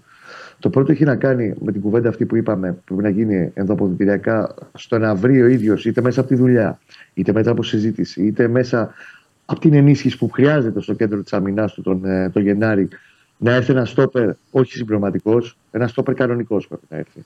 Έτσι. Ή δυνατόν και καλύτερος, αν δεν βρει τον Γενάρη μήνα στις ε, προδιαγραφές που βάζει ο Παναγιώ στην προκειμένη περίπτωση, αλλά πρέπει να έρθει ένα στόπερ ο οποίος θα τον νιώσει όλο το οικοδόμημα ότι έχω και αυτόν. Όχι συμπληρωματικά, αλλά έχω και αυτόν στην άμυνά μου για να βγει μπροστά για να πάω να διεκδικήσω τους εγχώριου στόχους. Ένα. Και δύο, πέρα από την συζήτηση που πρέπει να γίνει εσωτερικά, ο Παναθηναϊκός πρέπει να βρει την ισορροπία του στο παιχνίδι του και να γίνει μια κρίση συνολική. Όχι τώρα. Είναι μια κουβέντα που αφορά το μετά. Αλλά θα πρέπει σιγά σιγά να κατασταλάζει αυτή τη μετάλλαξη του παιχνιδιού του, στην αλλαγή τέλος πάντων της κεντρικής ιδέας που έχει στο παιχνίδι του, στο πώς παίζει, στο πολύ πιο επιθετικό, στο πολύ πιο αλέγρο ε, στυλ παιχνιδιού, το οποίο είναι αποτελεσματικό στην Ελλάδα, αποδείχθηκε αποτελεσματικό στην Ευρώπη, γιατί στην Ευρώπη τις φορές της δίνει άμυνα. Αν μπορεί να προσαρμοστεί όλο το υλικό που έχει αυτή τη στιγμή πάνω σε αυτό το στυλ παιχνιδιού, εφόσον είναι κατασταλάξει στο κλαμπ ότι εμείς θα παίξουμε έτσι και παίζουμε έτσι. Στα μεγάλα μάτια, γιατί τα μεγάλα μάτια είναι αυτά που θα του κρίνουν εν τέλει το τίτλο, στα play-off όταν θα έρθουν. Ή ο δεύτερος γύρος που έχει τα, τα κολλητά μεγάλα παιχνίδια με Ολυμπιακό ΑΕΚ και ΠΑΟΚ. Μπορούν να το υποστηρίξουν όλοι αυτό το, αυτό το στυλ παιχνιδιού. Αυτή τη μετάλλαξη. Και αυτό πρέπει να το δεις συνολικά και εις βάθος, όχι μόνο τώρα, που θα έρθει ένα στόπερ όπως είπαμε, να το δεις συνολικά μέχρι το τέλος της σεζόν. Αθηναϊκός. Είναι μια σειρά καταστάσεων και αποφάσεων που θα πρέπει να πάρθουν συνολικά στην πορεία της σεζόν. Mm. Αλλά αν ο Παναθηναϊκός, και το λέω τώρα που είμαστε ακόμα Δεκέμβρη πριν τα Χριστούγεννα, αν ο Παναθηναϊκός δεν βρει τους τρόπους και τις ισορροπίες μεσοαμυντικά να διορθώσει κάποια πράγματα πάνω στο transition, σε αποφάσεις που παίρνει συνολικά η ομάδα στο αναστατικό της σκέλος, στο πώς θα πρέπει να μακιγιάρει λίγο περισσότερο, χωρίς να ταράξει το επιθετικό μπροστά, που στην Ελλάδα, OK, μέχρι τώρα είναι αποτελεσματικό, αλλά ναι. στα μεγάλα μάτς δεν ήταν. Ναι. Δεν το αρκούσε γιατί ναι. δεχόταν πολύ περισσότερη απειλή πίσω. Αν δεν τη βρει αυτή την ισορροπία, ναι. δεν το πάρει το Ναι. Δεν διαφωνώ μαζί σου και θέλω να θέσω και έναν προβληματισμό, τον οποίο σίγουρα θα τον έχει και ο φίλος μου Γιάννης Παπαδημητρίου. Δεν ξέρω αν θα τον έχει ο Γιωβάνοβιτς, αλλά τέλος πάντων. Και θέλω να το λίγο μαζί σου, να μου, να μου αφιερώσεις ένα λεπτό. Ε, δεν μου άρεσαν καθόλου τα κεντρικά χάφ χθες σε μένα. Καλά, δεν, δεν είμαι και κάποιος εγώ. Λέω τη γνώμη μου και δεν είναι. είναι πάβει να είναι σύμπτωση που συμβαίνει αυτό. Ο Βιλένα δεν έχει δώσει πράγματα. Τον πήρε ο Παναθηναϊκός δεν έχει δώσει πράγματα. Πήρε το Ζέκα θα μου πεις τον πήρε για άλλους λόγους, για άλλους λόγους, αλλά ήταν μια μεταγραφή. Είναι ένας παίκτης που πιάνει θέση. Δεν έχει δώσει πράγματα. Ο Ρούμπεν, στον οποίο έχω τρελή αδυναμία, έχει ένα χρόνο ακόμα στην πλάτη. Φαίνεται το παιδί δεν είναι όπως ήταν όταν ήρθε στον Παναθηναϊκό. Ο Τσέριν δεν είναι ο. Εντάξει, κάνει. Τέλος πάντων, μην τους πιάνουμε έναν έναν. Εγώ πιστεύω Κώστα ότι εκεί χρειάζεται, χρειάζεται ένας νεαρότερος Ρούμπεν. Χρειάζεται ένας παίκτης εκεί. Έτσι όπως έπαιξε χθες ο Αράο. Ναι. Που είχε ζητήματα και οπότε ο Παναθηναϊκός έφαγε transition επιθέσεις. Έτσι. Και στην κυκλοφορία. Και, το και, αυτό. και φάνηκε μόνο όταν ο, η Μακάμπι πλέον πήρε όλα τα μέτρα πίσω. Ναι. Και είχε περισσότερο χώρο για να κινηθεί, να βοηθήσει λίγο παραπάνω στην, ε, ναι. στην ανάπτυξη και να είναι ένα επιπλέον σκαλοπάτι. Ο Ρούμπεν έλειπε πάρα πολύ. Ναι. και δεν.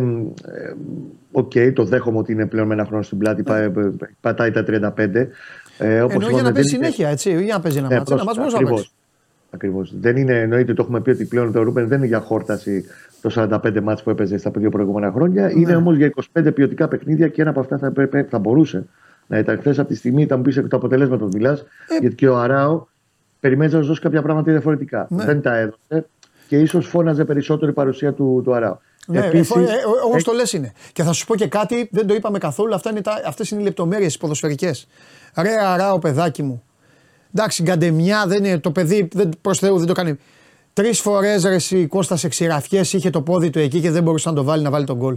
Καλά, η κορυφαία είναι Τρεις που φορές είναι, το, είναι η μπάλα, το τέρμα άδειο και το πόδι του αράω ρε φίλε. Και δεν μπορούσε να πάρει να κάνει μια αντιστήλη μέσα. Την ώρα της μετάδοσης το 64 χάνει ο Κέουφ την, ε, του φεύγει μπάλα ναι. στο κόρνο του Αϊτόρ. Παίρνει την κεφαλιά ο Ιωαννίδης. Και η μπάλα πάει προς τα μέσα, εγώ φώναξα γκολ. Ναι. Εγώ το λέω. Ναι. Λάθος μου φώναξα γκολ εκείνη την ναι. ώρα. Γιατί λέω δεν γίνεται να μην την έχει ακουμπήσει κάποιος. Ναι. Και βλέπω την μπάλα του περνάει παράλληλα ναι. για εκατοστά. Αν πεις δεν θέλει να το βάλει, θέλει. Αλλά εκεί Καλά, εννοείται θέλει. Πρέπει να μιλήσουν λίγο παραπάνω κάποια πράγματα ναι. ε, διαφορετικά στην προκειμένη. Ναι, ναι, ναι. Και στο Έτσι, πρώτο ημίχρονο να το κάνει ένα-ένα. Να το κάνει ένα-ένα. Εκεί μετά από μια μπάλα καλή που βγάζει ο Βαγιανίδη, ποιος ήταν. Εκεί και την γυρνάει ο Ιωαννίδης. Τέλος πάντων. Ε, Επίσης, μιας και πια στην κουβέντα για τα χαφ. Ναι. Στα μάτια υψηλής έντασης και υψηλότερων απαιτήσεων από ό,τι ήταν η μάτια για παράδειγμα με τον Όφη, όπου όντω ο Βιλένα ήταν πολύ καλός, μέχρι τώρα η παρουσία του είναι κάτω από τη βάση. Σε αυτά τα μάτια λοιπόν, μέχρι να δούμε αν εφόσον και ο Βιλένα μπορεί να επανέλθει σε ένα, ε, θα πω ποσοστό, σε ένα επίπεδο έντασης που θα πρέπει να έχει βάσει της ποιότητας και της εμπειρίας που έχει για τέτοιου είδους παιχνίδια. Γιατί δεν είναι παίκτης. Τώρα μην φτάσουμε στο άλλο άκρο και αρχίζουμε τώρα και τους οπεδώνουμε τον ένα και τον άλλον ναι. πέταμα του. Okay, είναι ένας παίκτης που βαλάει πολλά πράγματα πίσω του και ένα πολύ μεγάλο βιογραφικό και 500 μάτια καριέρας σε υψηλότερο επίπεδο από το ελληνικό. Μέχρι όμως να μπορέσει να φτάσει σε αυτό το επίπεδο. Σε και τον έβλεπαν όλες οι ελληνικές ομάδες το καλοκαίρι. Εντάξει, τα δέατε. Ό,τι είναι θα τα λέμε τώρα όπως είναι. Πάμε. Ο Τσέρι είναι υπεραπαραίτητος ναι. σε, αυτά, σε αυτού του είδους τα παιχνίδια. Ναι. Γιατί είναι ο κεντρικός χαφ που βγάζει τη μεγαλύτερη του ένταση. Αυτή τη στιγμή που μιλάμε. Μπορεί να έρθει τα playoff και να δεις ένα Βιλένα και να λέμε που ένα Βιλένα. Για την ώρα δεν το λέμε όμως αυτό. Και ο Τσέρι είναι υπεραπαραίτητος σε τέτοιους παιχνίδια. Ναι. Περιμένεις ότι θα πάρεις μεγαλύτερη συμμετοχή και απειλή. Ο Τσέριν όμως έχει εξελίξει περισσότερο το παιχνίδι του και συμμετέχει περισσότερο και δημιουργικά φαίνεται. Ναι. Ενδεχομένως και να αδικήθηκε σε εισαγωγικά το γεγονός, ο Σλοβαίνος το γεγονός ότι δεν ξεκίνησε τέσσερι μάτσο. Ο Βιλένα δεν δικαίωσε την προσδοκία. Χθες, σε ένα μάτσο που περιμένεις, είναι τελικό σε εισαγωγικά για τον Παναθνάκο και περιμένεις ότι θα έβγαζε μεγαλύτερη ένταση, τέλος πάντων θα ήταν πολύ πιο παραγωγικό σε όλο το, το φάσμα των ε, αρμοδιοτήτων μέσα στο γήπεδο. Δεν το έκανε. Ναι. Και ο Τσέριν, επειδή έρχονται τώρα ένας μήνας με διαβολοβδομάδες, δηλαδή μόνο να βάλει το, έτσι όπως πήγε το πρόγραμμα, την εβδομάδα 10 με 17 έχει 10 τον Ολυμπιακό, 14 στην ΑΕΚ στην ΟΠΑΠΑΡΗΝΑ, 17 ρεβάζει στο Καραϊσκάκης. Λοιπόν, μόνο αυτή τη εβδομάδα να βάλεις, καταλαβαίνουμε ότι όλοι θα χρειαστούν και όλοι θα παίξουν, αλλά ο Παναθηναϊκός ναι. λίγο θα πρέπει και ο Γιωβάνοβιτς να πάρει αποφάσεις λίγο στο πώς θα προσδιορίσει αυτό τον μήνα του και με ποιους θα προχωρήσει έχοντας μια πολύ πιο σταθερή βάση πλέον από εδώ και πέρα. Χωρίς να ισοπεδώνουμε τις καταστάσεις, σίγουρα πρέπει να γίνουν πολλά, να διορθωθούν πολλά πράγματα γιατί έρχονται πολλά μεγάλα παιχνίδια και κυρίως θα πρέπει να ξαναβρει την ισορροπία του ενώπιση στο playoff. Εντάξει τώρα και εσύ το πας μακριά. Δεν είναι, νομίζω είναι πιο. Αν δεν, είναι, είναι μακριά το κάνει τώρα, Ένας γύρος ακόμα. Τώρα, αν δεν το κάνει τώρα όμως να βρει την ισορροπία του ναι. και να βρει και την αυτοπεποίθηση του στα μεγάλα παιχνίδια. Και να βρει και δύο παίκτες. Η οποία έχει κλονιστεί. Δύο δεν θα πάρει, ένα θα πάρει. Θα πάρει ένα στόπερ δηλαδή. Ναι, δεν θα πάρει. Ε, από ό,τι καταλαβαίνω δηλαδή θα μου κάνει αίσθηση και εντύπωση. Θα έχει ρίσκο στα χαθ. Επιμένω εγώ, αλλά θα δούμε. Εντάξει, θα δούμε, θα δούμε. Αυτό που μπορώ να καταλάβω αυτή τη στιγμή που μιλάμε, ναι. το εμπορεί αυτό μέσα στο Γενάρη να αλλάξει. Ναι, μόνο, δεν θα σωστό. άλλο παίχτη. Σωστό. Εντάξει, δημιουργούνται διαρκώς ε, διαφορετικά δεδομένα. Αλλάζουν. Σωστό. Δηλαδή, αλλιώς κοιμάσαι, αλλιώς ξημερώνεις. Έτσι. Και για να το δέσουμε, επειδή δεν θα τα πούμε μέχρι. θα τα ξαναπούμε τη Δευτέρα και αλλάζει τώρα, αλλάζει και η σοβαρότητα. Όχι ε, Ούτως ή άλλως, αλλά μετά το χθεσινό γίνεται και το μάτι στο περιστέρι τώρα πιο υπεραναγκαία η νίκη και η εικόνα λίγο. Είναι πλέον αυτά τα δύο παιχνίδια και στο Περιστέρι και στο Βόλο το μεσοβδόμαδο. Α, μεσοβδόμαδο. Ε, μέχρι να πάμε στη διακοπή για τις γιορτές. Είναι must win, δεν το συζητάμε.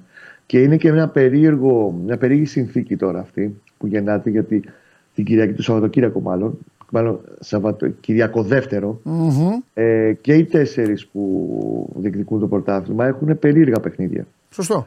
Θα δούμε ποιος μπορεί να την πληρώσει όλη αυτή την ταλαιπωρία, σε εισαγωγικά ταλαιπωρία ή τέλος πάντων την κούραση ή την ε, καταπώνηση πνευματική και σωματική από τα ευρωπαϊκά του παιχνίδια. Περίεργα και εκ των συνθήκων και με άδεια γήπεδα και και και. Έχει, έχεις δίκιο. Και παιχνίδια δύσκολα ο καθένας το δικό του εκτός έδρας. Δεν είναι, όλοι έχουν κίνητρα. Ε, είναι, είναι ένα περίεργο, μια περίεργη στροφή αυτή το Σαββατοκύριακο. Λοιπόν, σε αφήνω Κωστάρα μου. Ξέρω ότι σήμερα θα ήθελες πολύ τώρα να ασχολείσαι. Πιθανή αντίπαλη και όλα τα υπόλοιπα. Α, τι να κάνουμε. Έτσι είναι η μπάλα του χρόνου. Βλέπουμε. Προχωράμε. Φιλιά, έτσι. Φιλιά Κωστάρα, τα λέμε. Γεια σου. Γεια σου Κώστα μου. Λοιπόν, αυτά να, να τρέξουμε και λίγο, να τους προλάβουμε όλους. Εντάξει, μιλήσαμε πολύ για τον Παναθηναϊκό και έτσι έπρεπε, γιατί ο Παναθηναϊκός ήταν ο, ως κατάληξη ήταν ο τέταρτος από τους εκπροσώπους μας. Ήταν αυτός τον οποίο πραγματικά το είπε και ο Κώστας πολύ εύστοχα και το λένε όλοι. Πραγματικά μπαίνει η ταμπέλα της αποτυχίας. Στους άλλους δύο έτσι κι αλλιώ αυτοί πέρασαν. Δεν ε, μπαίνει και στην ΑΕΚ, επαναλαμβάνω, είναι βαρύ να μιλήσει κάποιος για αποτυχία. Μπορεί να γίνει στην ΑΕΚ εύκολη κριτική ποδοσφαιρική λίγο, να πάμε λίγο στο χορτάρι, σε συνδυασμό λίγο και με τα προβλήματα. Αλλά να τους πιάσεις στην ΑΕΚ, να τη μαλώσεις, να τη βάλεις κάτω και να της πεις: που δεν πέρασες, ε, δεν, δεν είναι σωστό. Ε, λίγο, σήμερα θα μπορούσα να μην τον βγάλω καθόλου, γιατί έτσι κι αλλιώς τα λέω εγώ, τα λέω καλύτερα. Ε, μου στέλνουν μηνύματα κιόλας. Αυτό ναι, αλλά θα τον βγάλω λίγο μόνο και μόνο για να δω το χαμόγελό του. Το χαμόγελό του θέλω, λίγο θα μιλήσει, σας το λέω από τώρα και θα φύγει γιατί έχουμε ε, πολύ σοβαρά θέματα. Έχουμε να πάμε ΑΕΚ, έχουμε Ολυμπιακό. Ο καταστροφέας έχει διαλύσει τη μισή Ελλάδα, προσπαθεί να διαλύσει και την άλλη μισή. Σας έχω και λίγο με ζεδάκι στο τέλος της εκπομπής. Αν το πω, θα φέρω λίγο και σάρι. Έτσι, λίγο, λίγο όμως. Λίγο, λίγο. Πάμε.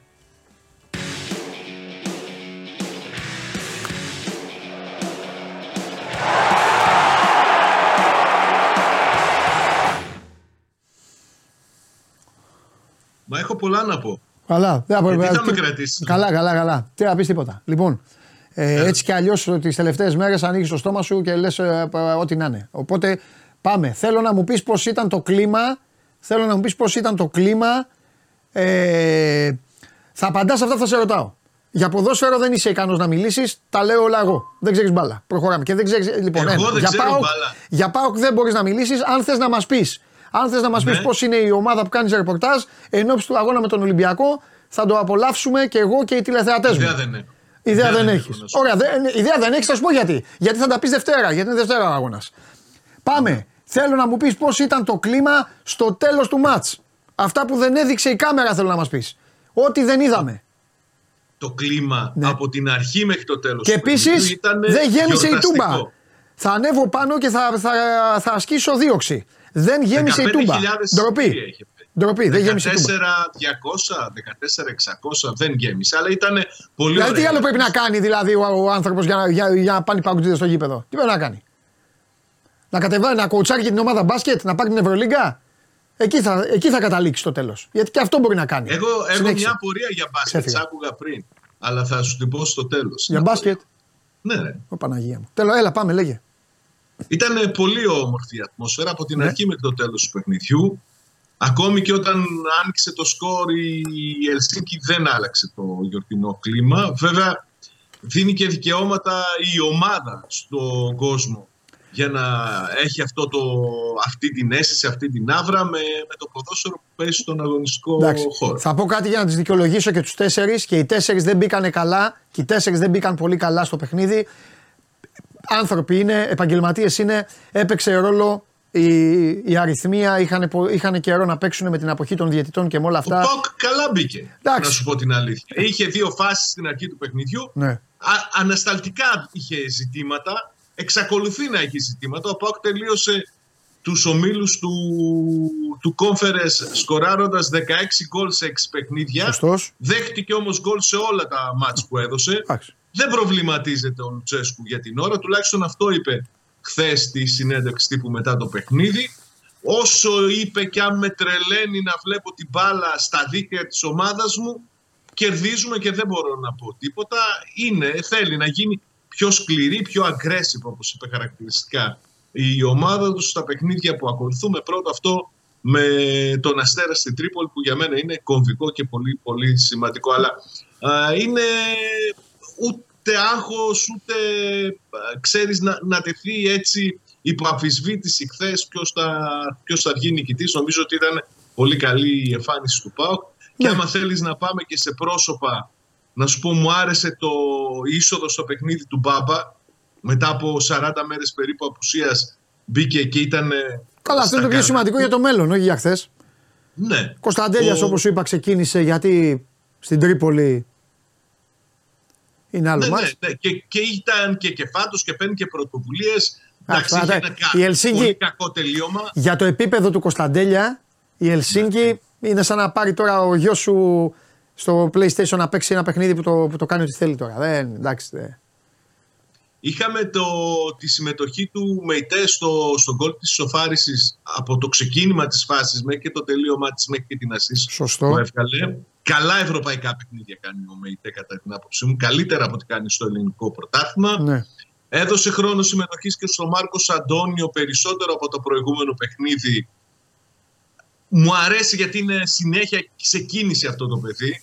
Ναι. Συνέχεια σε κίνηση. Δεν σταματάει ποτέ. Προσπαθεί να είναι συνέχεια διαθέσιμος για τους συμπαίκτες του. Γενικά είναι πολύ θετικό το πρόσημο για να μην συζητήσουμε για, για τα επιτέγματα του ΠΑΟΚ σε, αυτή τη φάση του Conference League και γενικό από την αρχή τη, τη σεζόν. Είναι αίτητος σε 12 παιχνίδια, έκανε 4 συνεχόμενα διπλά, τα τρία σε φάση των ομίλων, έφτασε στους 16 βαθμούς περισσότερους από κάθε άλλη ομάδα. Μια χαρά το πάει το πράγμα. Μέχρι το Μάρτιο τώρα θα ασχολείται με το πρωτάθλημα και το Λοιπόν, τα είπαμε αυτά 100 φορές. Δύο πράγματα. Το ένα είναι σημαντικό να δούμε πού θα φτάσει ο Μάρκος Αντώνιο. Ένα αυτό. Αυτή ήταν και η βαθμολογία. Και δεύτερο, να μου πεις και σε αφήνω αν ήρθε η ώρα ο Πάοκ να περάσει ήσυχα στην Τρίπολη.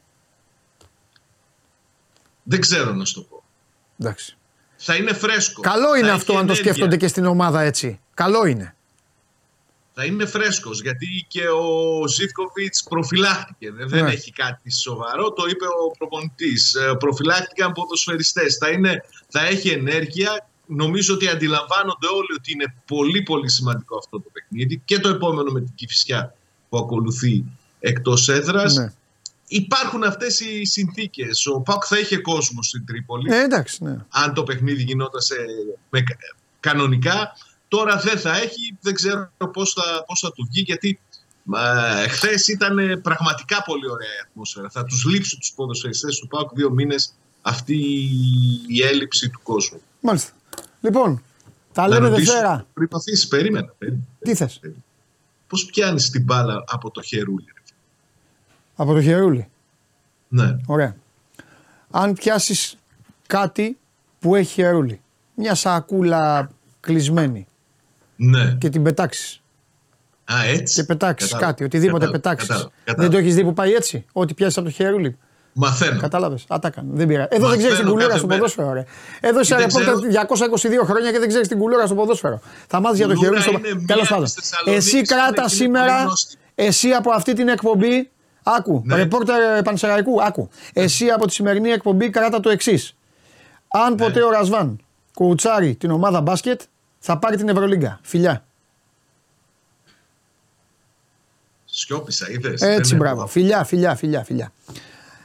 Και τώρα πάμε. Α, το... θέλω να δω πώς θα είναι η φάτσα του. Πάμε.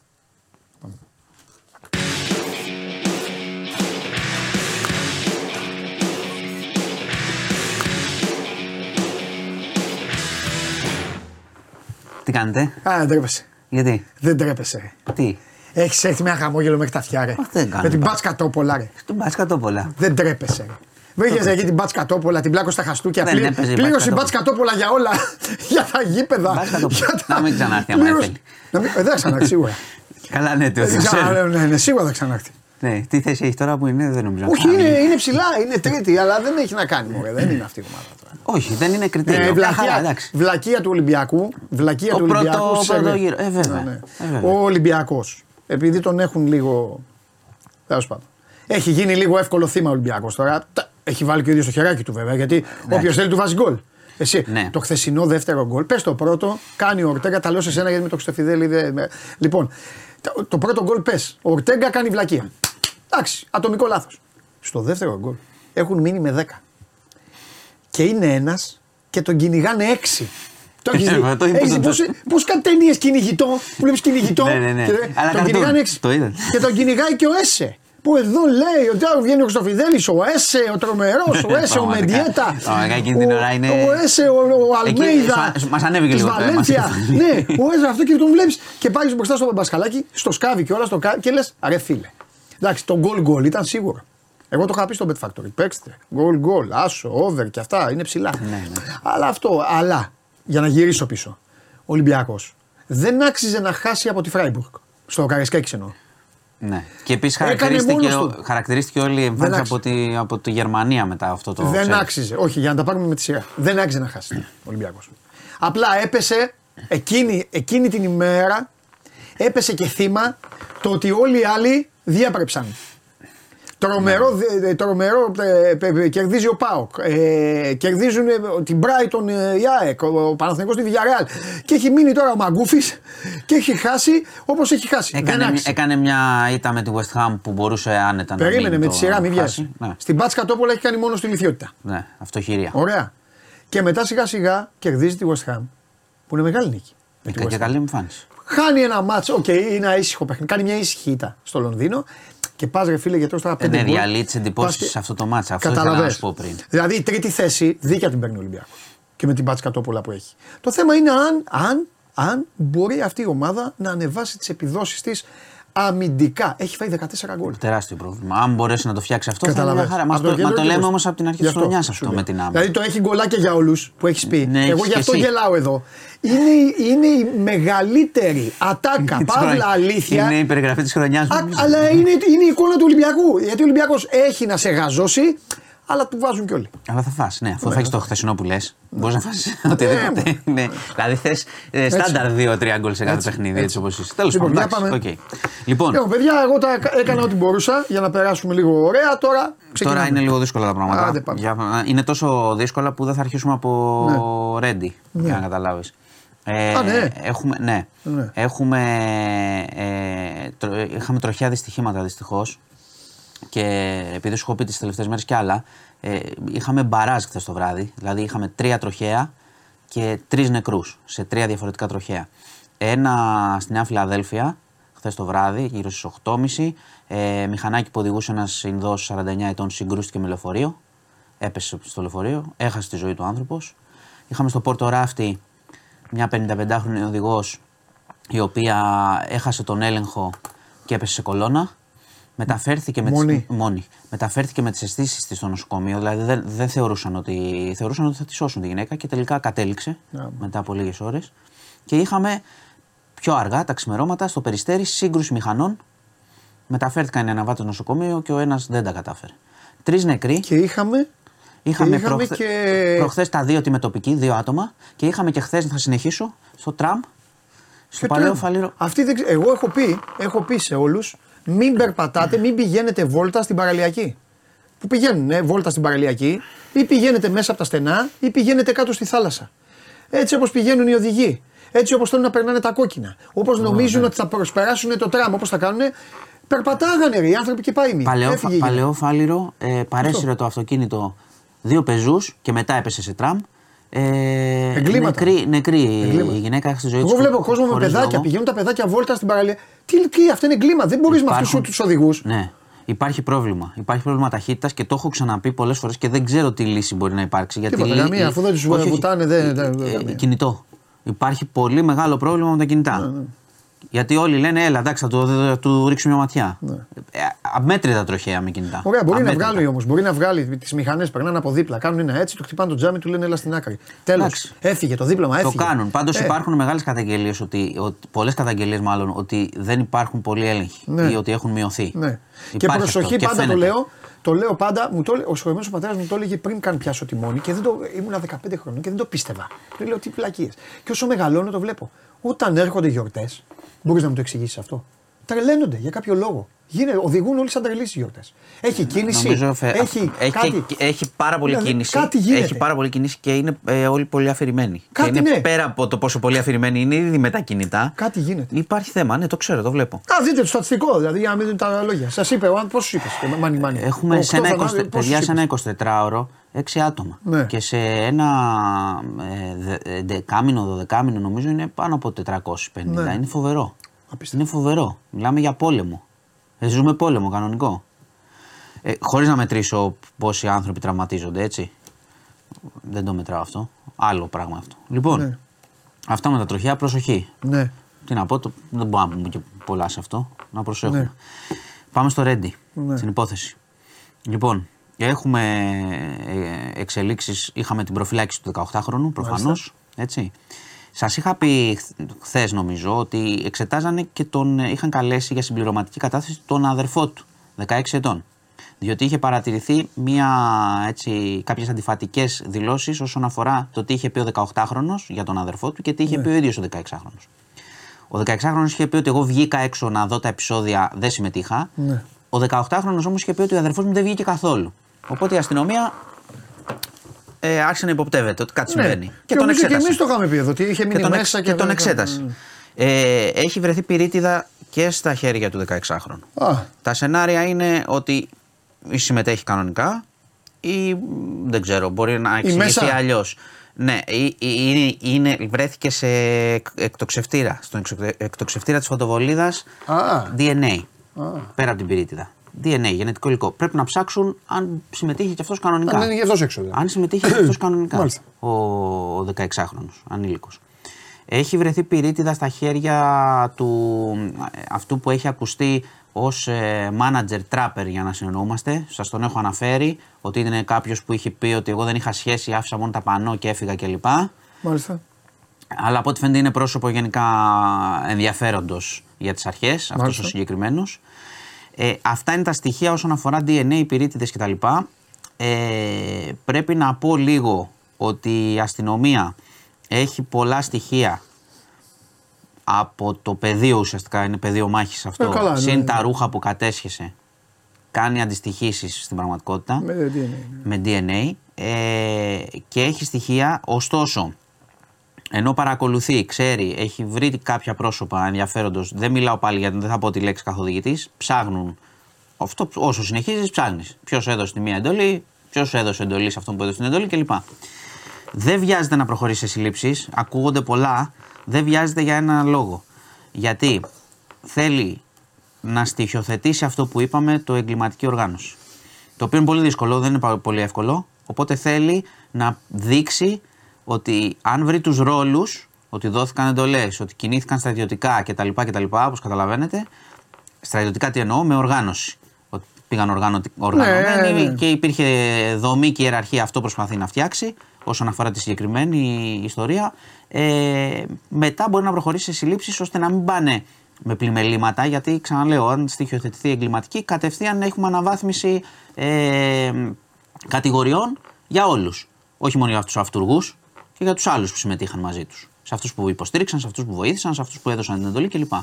Οπότε θα έχουμε λίγο αργοπορία πιθανότητας στι συλλήψει. Εκτός αν προκύψει κάποια, ξέρετε, κάτι έκτακτο τύπου φυγή, ύποπτος φυγής κτλ, κτλ. Εντάξει, η αστυνομία πάντως έχει αρχίσει και μοιρε- βλέπει τους ρόλους αυτής της ιστορίας. Οπότε ε, λίγο υπομονή ως προς αυτό. Ε, θα σε πάω τώρα εντελώς αλλού. Είχαμε ε, σύνοδο κορυφής. Ε, με έχει πάει και ο κ. Μητσοτάκης, ο Πρωθυπουργός, περιμένουμε και τις δηλώσεις τους σε λίγη ώρα. Ε, που είχε ε, ουσιαστικά είχαν, έγινε η βασική συζήτηση, ήταν, ήταν η μετανάστευση εννοείται, αλλά ήταν και οι ποροι ε, που μοιράζονται στις χώρες, συν το, η βοήθεια προς την Ουκρανία, στο έχω συζητήσει αυτό ξανά, ε, και οι ενταξιακές διαπραγματεύσεις για την Ουκρανία, για την Ευρωπαϊκή Ένωση, που είναι και μια κίνηση πέρα από, από συμβολική και ουσίας στήριξη της Ουκρανίας απέναντι στους Ρώσους, έτσι κι αλλιώς. Ναι. Όμως είχαμε βέτο του Όρμπαν και έγινε χαμός. Ε, μπλόκαρε τη βοήθεια προς την Ουκρανία. Έτσι όπως κάναν, ήταν οι ηγέτες όλοι μαζί. Του είπαν εντάξει, βγες έξω άμα δεν θέλεις, πήγαινε για κανένα καφέ. Είχαμε τέτοια. την μπλόκαρε όμως.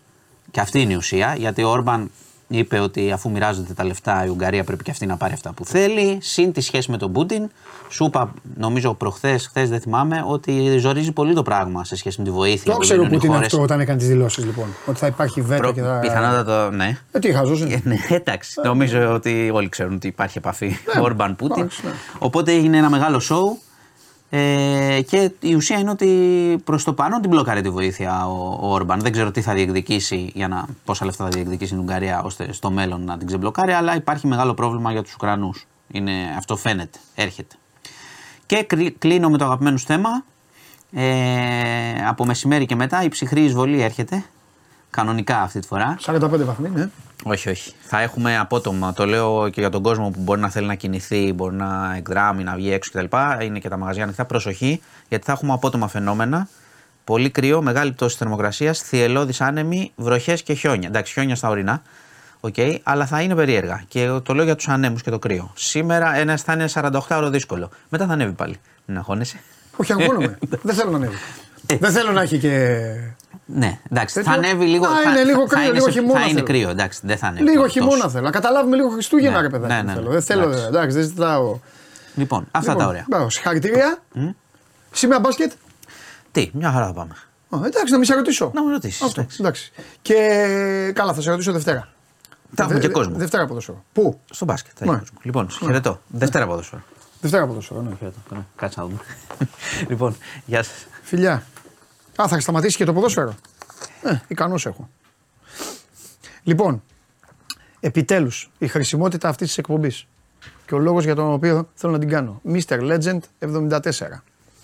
Ε, επειδή σκηνοθέτη θέλω να απαγγείλω γιατί χρωστάω και κάτι σε, σε δύο φιλενάδες μου ε, να, να, τους, να τους κάνω εγώ την έκπληξη. Ε, κράτησε τον λίγο. Παιδιά, έρχεται ο άνθρωπος ο οποίος ε, θα σας δώσει λεφτά. Δείτε Bet Factory εσείς. Λοιπόν, ε, να απαντήσω, θα απαντήσω στον, ε, στον φίλο που ρωτάει ωραία ποδοσφαιρική ερώτηση. Πριν όμως, θέλω να πω κάτι σε δύο φίλες μου, στην Κλαβδία και την Αλεξάνδρα.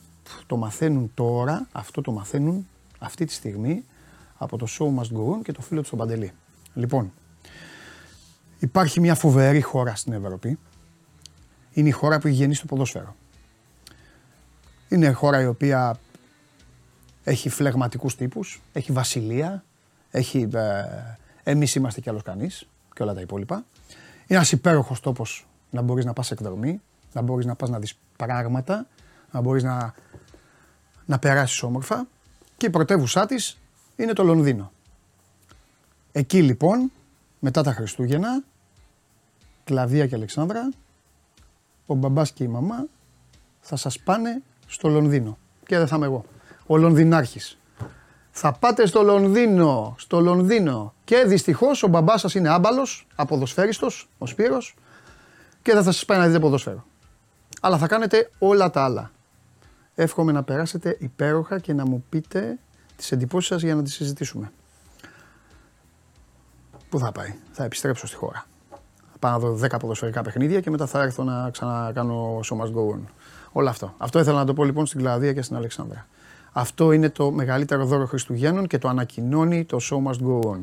Ο Σπύρος και η Ζακελίνα θα πάνε τα κορίτσια στο Λονδίνο. Και εγώ κάθομαι εδώ. Τέλος πάντων. Ένα αυτό. Πάει αυτό. Τώρα τα κορίτσια έχουν ξετρελαθεί και τα υπόλοιπα. Το καταλαβαίνω. Ουρλιαχτά τώρα και όλα αυτά. Ε. Ρωτάει ο καλός φίλος λοιπόν, γιατί υπάρχει το ημικύκλιο στη μεγάλη περιοχή. Είσαι πολύ μεγάλος. Αυτές είναι ερωτήσεις. Και δεν βρέθηκε κανείς να σου απαντήσει. Το ημικύκλιο έχει να κάνει με την εκτέλεση του πέναλτη, με τις αποστάσεις. Γιατί αν δεν υπήρχε το ημικύκλιο, αυτοί που θα ήταν στον εκτελεστή θα ήταν πάρα πολύ κοντά του. Μπαίνει το ημικύκλιο και ισοφαρίζεται η απόσταση αυτών που είναι πίσω από τον εκτελεστή και δεν μπορεί να πατήσουν μέσα, με τους άλλους που είναι δεξιά και αριστερά του ημικυκλίου. Πιστεύω να σε βοήθησα. Το σκέφτηκαν εδώ και πάρα πολλά χρόνια όταν το έβαλαν και επειδή σε γουστάρω, όταν γεννήθηκε το άθλημα στη μεγάλη χώρα που είπα πριν, η γραμμή της μεγάλης περιοχής, παιδιά, ήταν όπως το Σουμπούτεο. Τώρα στο Σουμπούτεο έχει τη γραμμή και από πάνω έχει μια μεγάλη γραμμή που από εκεί και μπροστά μπορείς να σου να βάλεις γκολ. Έτσι ήταν η γραμμή της μεγάλης περιοχής. Πήγαινε από τη μία γραμμή του πλαγίου μέχρι την άλλη. Όλο το πλάτος έπαιρνε η γραμμή της μεγάλης περιοχής. Μετά έγιναν οι αλλαγές και μετά έγινε αυτό. Χαίρομαι, καλέ μου φίλε, που ήρθες εδώ, ρώτησες αυτόν που έπρεπε. Έλα μέσα.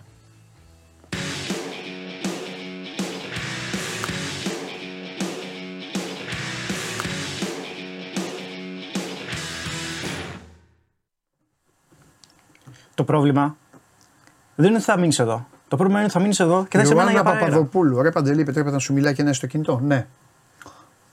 Πρώτη φορά αυτή έστειλε μήνυμα να μας πει ε, τα θέματα μας, πώς θα οργανωθούμε και πώς θα κάνουμε. Κανονικά όχι, αγένεια είναι. Άντε για να σε βοηθήσω Εντάξει. λίγο που εμφανίστηκες πρώτη φορά. Αν είσαι και αληθινή. Αλλά τι να κάνουμε, έχουμε και δουλειές. Μεγάλε, τι γίνεται; Τα νεάκια σου. Πώς πάμε; Όλα under control. Και επίσης εδώ όταν εμφανίζονται γυναίκες μου στέλνουν τα φιλιά τους. Δεν μου λένε πώς θα κάνουν τη δουλειά μου. Πάει αυτή την έφαγα. Τι θέλεις; Ήρθα να μοιράσω λεφτά, να προσπαθήσω τουλάχιστον. Καλά, θα τα μοιράσουμε, αλλά τέλος πάντων. Πρέμια League τώρα, τε, άστα. Πού καταντήσαμε. Τέλος πάντων. Μεγάλο μάτσα απόψε. Nottingham Forest ε, Tottenham. Σου είχα πει ότι δεν θα μιλάς, να, κάνεις, να σχολιάζεις αυτά που κάνεις. Κόφτο αυτό. Κάνω διάλογο με τον εαυτό μου. Δεν είσαι, κόφτο. Πάμε.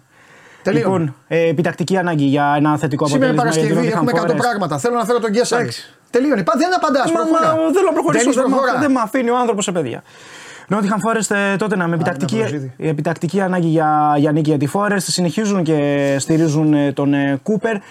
Δύο επιλογές από το συγκεκριμένο παιχνίδι. Είναι Μάλιστα. το μόνο μάτι που θα ασχοληθώ από το σημερινό πρόγραμμα ε, στο, στο κουπόνι. Μια safe επιλογή το goal goal παρά τις επιδόσεις που έχει φόρες σε ό,τι αφορά στη δημιουργία ευκαιριών.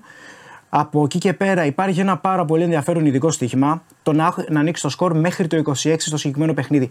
Ανοίγω λίγο το εύρο των λεπτών, θα μπορούσα να το πάω λίγο πιο στενά, να πάω στο πρώτο τέταρτο, διότι υπάρχει ένα. Τότε δεν το ανοίγεις, το κλείνεις. Ε, ναι, ε, για, για λίγο καλύτερη απόδοση, για λίγο πιο safe απόδοση τέλος πάντων. Να μπει γκολ στο τέταρτο ή να, μπει, να, να μπει γκολ στο τέταρτο. Α, θα, θα μπορέσει να το ψάξει κάποιος. Αλλά για να μην ρισκάρουμε τόσο πολύ, πάμε μέχρι το 26.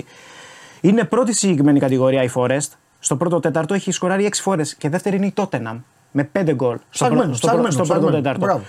Το πάμε στο 26 εμείς και βλέπουμε. Ε, μάλιστα, αξίζει να σημειωθεί ότι στο πρώτο τέταρτο ως τώρα η Tottenham έχει 5 expected goals, ε, 2,6 από την άλλη η Forest του Cooper. Συνεχίζουμε, πάμε στα του Σαββατοκύριακου, ε, συνεχίζουμε με Premier League.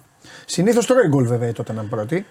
Αλλά εγώ τη βλέπω φοβερή ναι. σήμερα. Και γενικά κάνει ανεβοκατεβάσματα το, η Nottingham. Τέλος πάντων, πάμε. Το πάμε. βρίσκω πολύ που πιστεύω και ότι μπορεί εγώ δεν ασχολήθηκα καν με αυτό στο Bet Factory. Ε, μόνο με τα γκολ ε, πιστεύω εγώ ναι. μπορεί να πάρει κάτι είναι πολύ περίεργο παιχνίδι για, για σημεία. Δηλαδή ούτε προς το να θα πήγαινε. Αυτό το ασοχή ναι. στο Ισπανικό με γκολ δεν σου κάνει το Σασούνα ε, Βαγεγάνο. Ξεστή, μου έκαναν κλικ αυτά τα δύο για την Πρέμιερ και λέω ας μην το ανοίξουμε για Παρασκευή. Πάμε, πάμε, πάμε. πάμε Σάββατο. Ε, κεράσια εναντίον ε, καπελάδων. Bournemouth Λούτων. Ε, αρκετά safe επιλογή. Το over 2,5 στο συγκεκριμένο παιχνίδι. Παίζει η full επίθεση η Λούτων. Όπως λέω πάντα βάζει γκολ. Βάζει γκολ. Δέχεται γκολ η Bournemouth. Πολύ προσοχή στις ε, στιμένες φάσεις για τα κεράσια είναι από, από τις ομάδες που, που, έχουν αρκετή αδυναμία στο συγκεκριμένο κομμάτι του παιχνιδιού.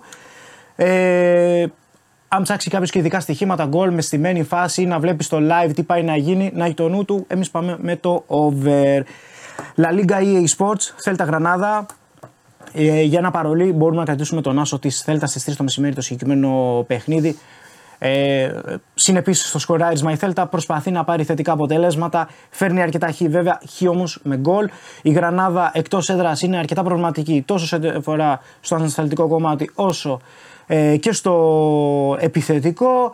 Ο Άσος γύρω φέρνει στο 1,70 μπορεί να μπει σε ένα παρολί.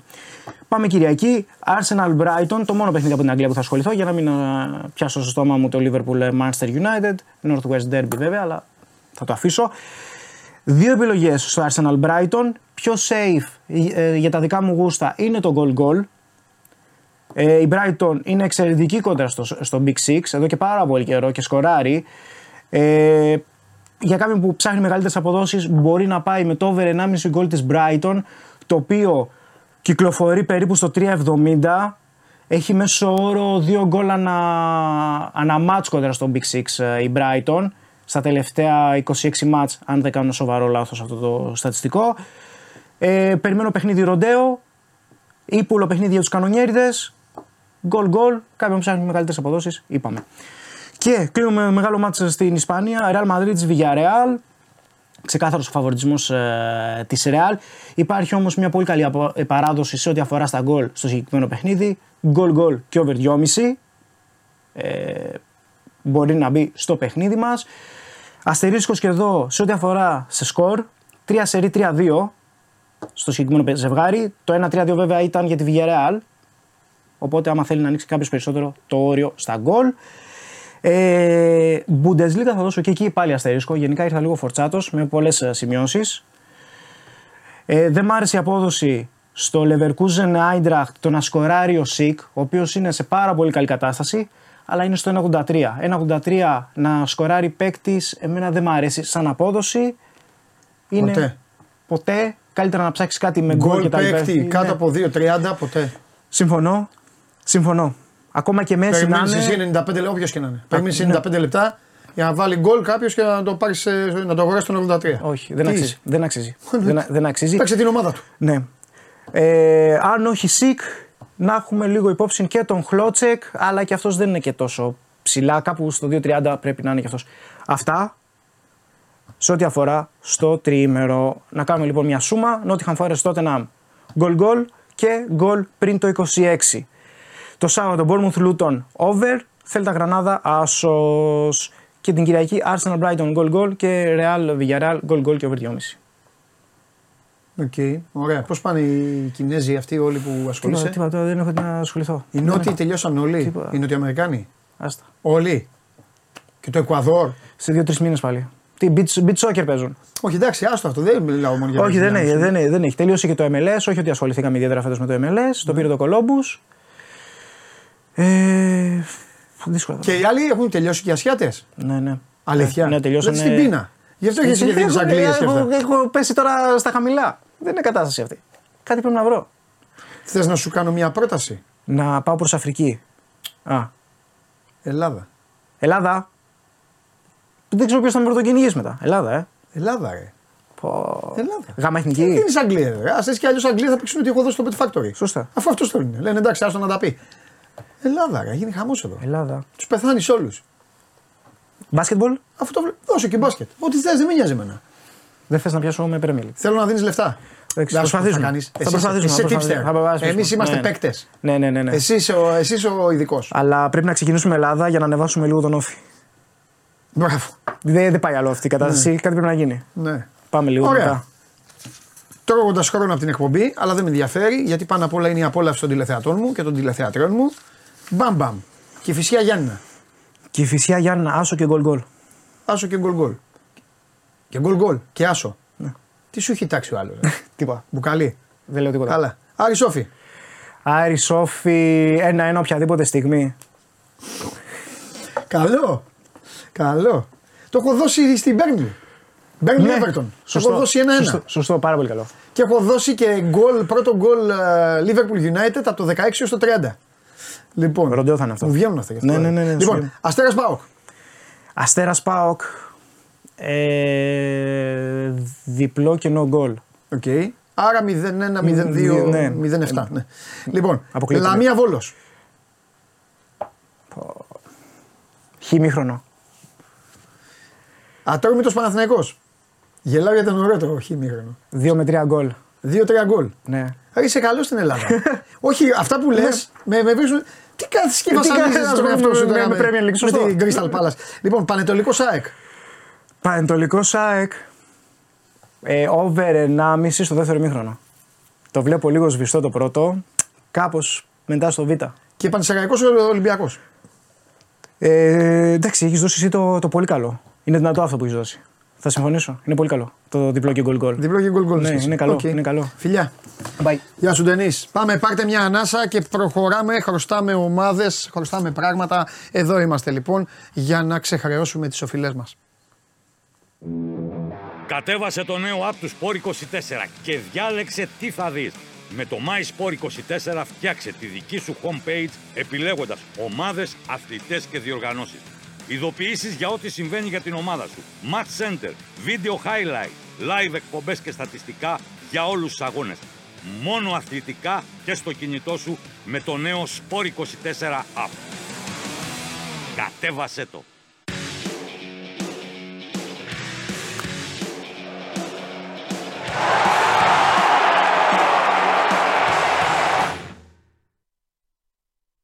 Έλα Δημήτρη. Καλό μεσημέρι Παντελή. Καλό μεσημέρι Δημήτρη. Μετά από καιρό χαμόγελο Δημήτρης και θα του το κάνω ακόμη πιο φαρδί. 11, 11 στα 13 τελευταία χρόνια ο Ολυμπιακός παίζει και Φεβρουάριο. Έτσι. Θα ακολουθήσει και αναλυτικό κείμενο στο Σπορ 24. Πάρα πολύ ωραία. Λοιπόν, για λέγε, ε, για ρίχτα, εγώ τα έχω πει, ε. έγραψα, δεν χρειάζεται να, να, να κουράσω όλο τον εαυτό μου. Τώρα να σε απολαύσω, να ακούσω και έναν άλλον. 11 στα 13 όπως είπες και να πω και 18 στα τελευταία 25 χρόνια. Ναι. Δυόμιση δεκαετίες, 18 αποκρίσεις, Φεβρουάριο, Μάρτιο κτλ. κτλ. Ναι. Ε, σε ό,τι αφορά το φετινό αυτό που πρέπει να πούμε, έτσι να είμαστε ειλικρινείς, είναι ότι ο Ολυμπιακός έκανε αυτό που έπρεπε. Έτσι, σε έναν όμιλο με τη West Ham μια αγγλική ομάδα, Premier League και την Freiburg μια γερμανική. Βγήκε τρίτος, περνώντας την Πατσκατόπολα όπως έπρεπε να κάνει. Το θετικό βέβαια στην όλη υπόθεση είναι ότι πήρε 7 βαθμούς και η πρόκριση, επειδή εστιάζουμε στην Πατσκατόπολα, ουσιαστικά η πρόκριση όμως δεν αφορά μόνο τα παιχνίδια με την Πατσκατόπολα, γιατί μέτρησε πολύ και η νίκη του επί τη West Ham για να κάνει πιο εύκολο το έργο και να έχει εχθές, λέω, για νίκη και ισοπαλία. Έτσι, πρέπει να το βάλουμε και αυτό. Αν κρατήσουμε τα δύο θετικά του ομίλου, είναι η πρόκριση και η νίκη επί της West Ham. Ναι. Στα, αρνητικά, στα θετικά επίσης, ότι σε έναν όμιλο με 6 αγώνες έβαλε 11 γκολ. Το αρνητικό για μένα είναι ότι δέχτηκε πολλά τέρματα, 14, ε, ε, σε έναν όμιλο και αυτό πρέπει να το δει, να το κοιτάξει.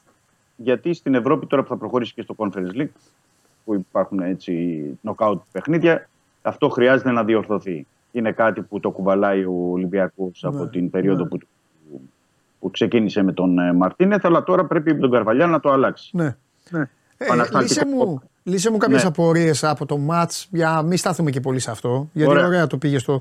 Λύσε μου κάποιες απορίες. Ε, ε είδα ε, διαπίστωσα κάτι που δεν το έχω δει συχνά στο φετινό Ολυμπιακό και μάλιστα και το είπα και το έβαλα και σε τίτλο. Ε, είδα τους ποδοσφαιριστές του αρκετά θυμωμένους. Ε, φαίνεται δηλαδή. Φαίνεται στα πρόσωπα. Λίγο κάποιος να ξέρει, να καταλαβαίνει, να έχει παίξει, καταλαβαίνει. Ε, μπήκανε και μπράβο τους. Μπήκανε ξεκάθαρα για να κάνουν αυτό που κάνανε. Δηλαδή μπήκαν για να βάλουν πολλά γκολ. Δεν μπήκανε για την ισοπαλία. Όλοι χθες για δύο αποτελέσματα πηγαίνανε. Ο Ολυμπιακός μπήκε ξεκάθαρα για να τους κοπανίσει αυτούς. Και εντάξει, εδώ που τα λέμε, καλά έκανε. Αν ο Ολυμπιακός αποκλειόταν, αν για τον Παναθηναϊκό είπαμε ότι φόρεσε την ταμπέλα αποτυχία, ο Ολυμπιακός θα είχε φόρεσε ολόκληρο κουστούμι αποτυχίας.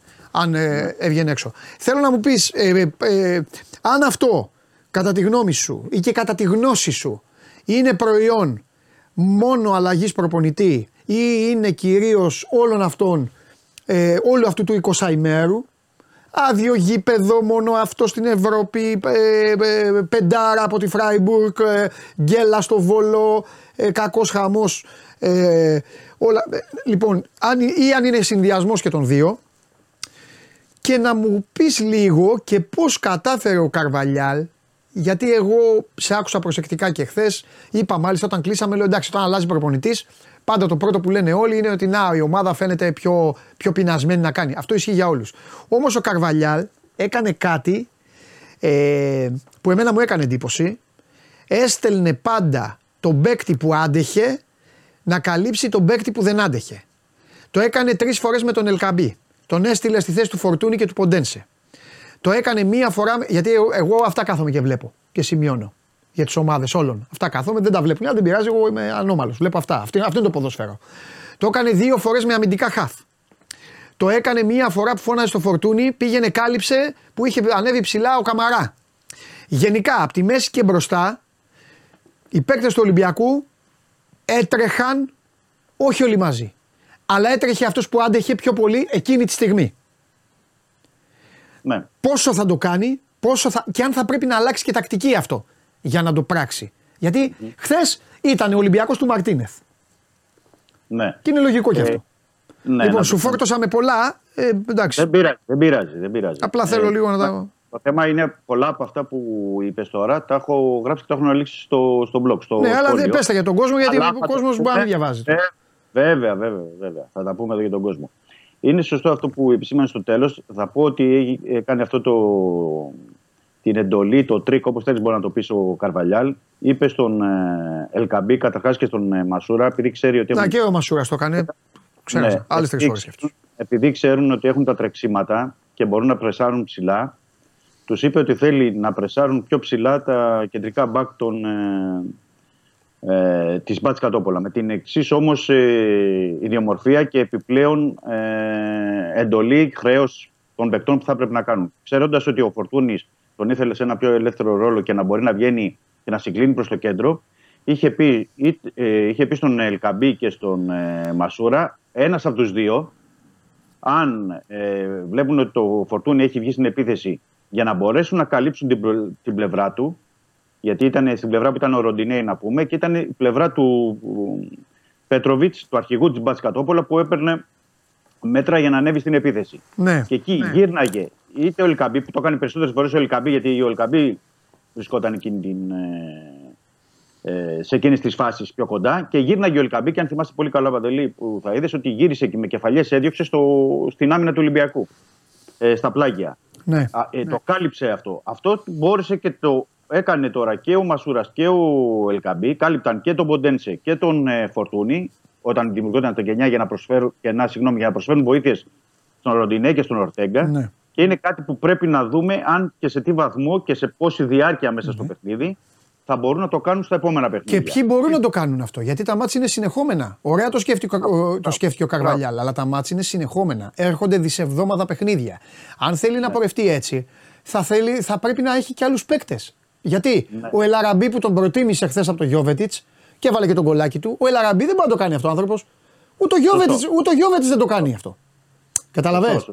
Εντάξει, είναι και άλλη ηλικία των δύο. Ναι, αλλά άλλη... όταν θέλει από το φόρτου να του κάνει αυτό που χθες του το έκανε ο Ελκαμπή, όσο mm-hmm. του το έκανε, είναι ερωτήματα αυτά. Είναι, συμφωνώ, γι' αυτό το λέω σε, πόση, σε πόσο χρόνο και σε πόση διάρκεια θα μπορεί να το ναι. κάνει ναι.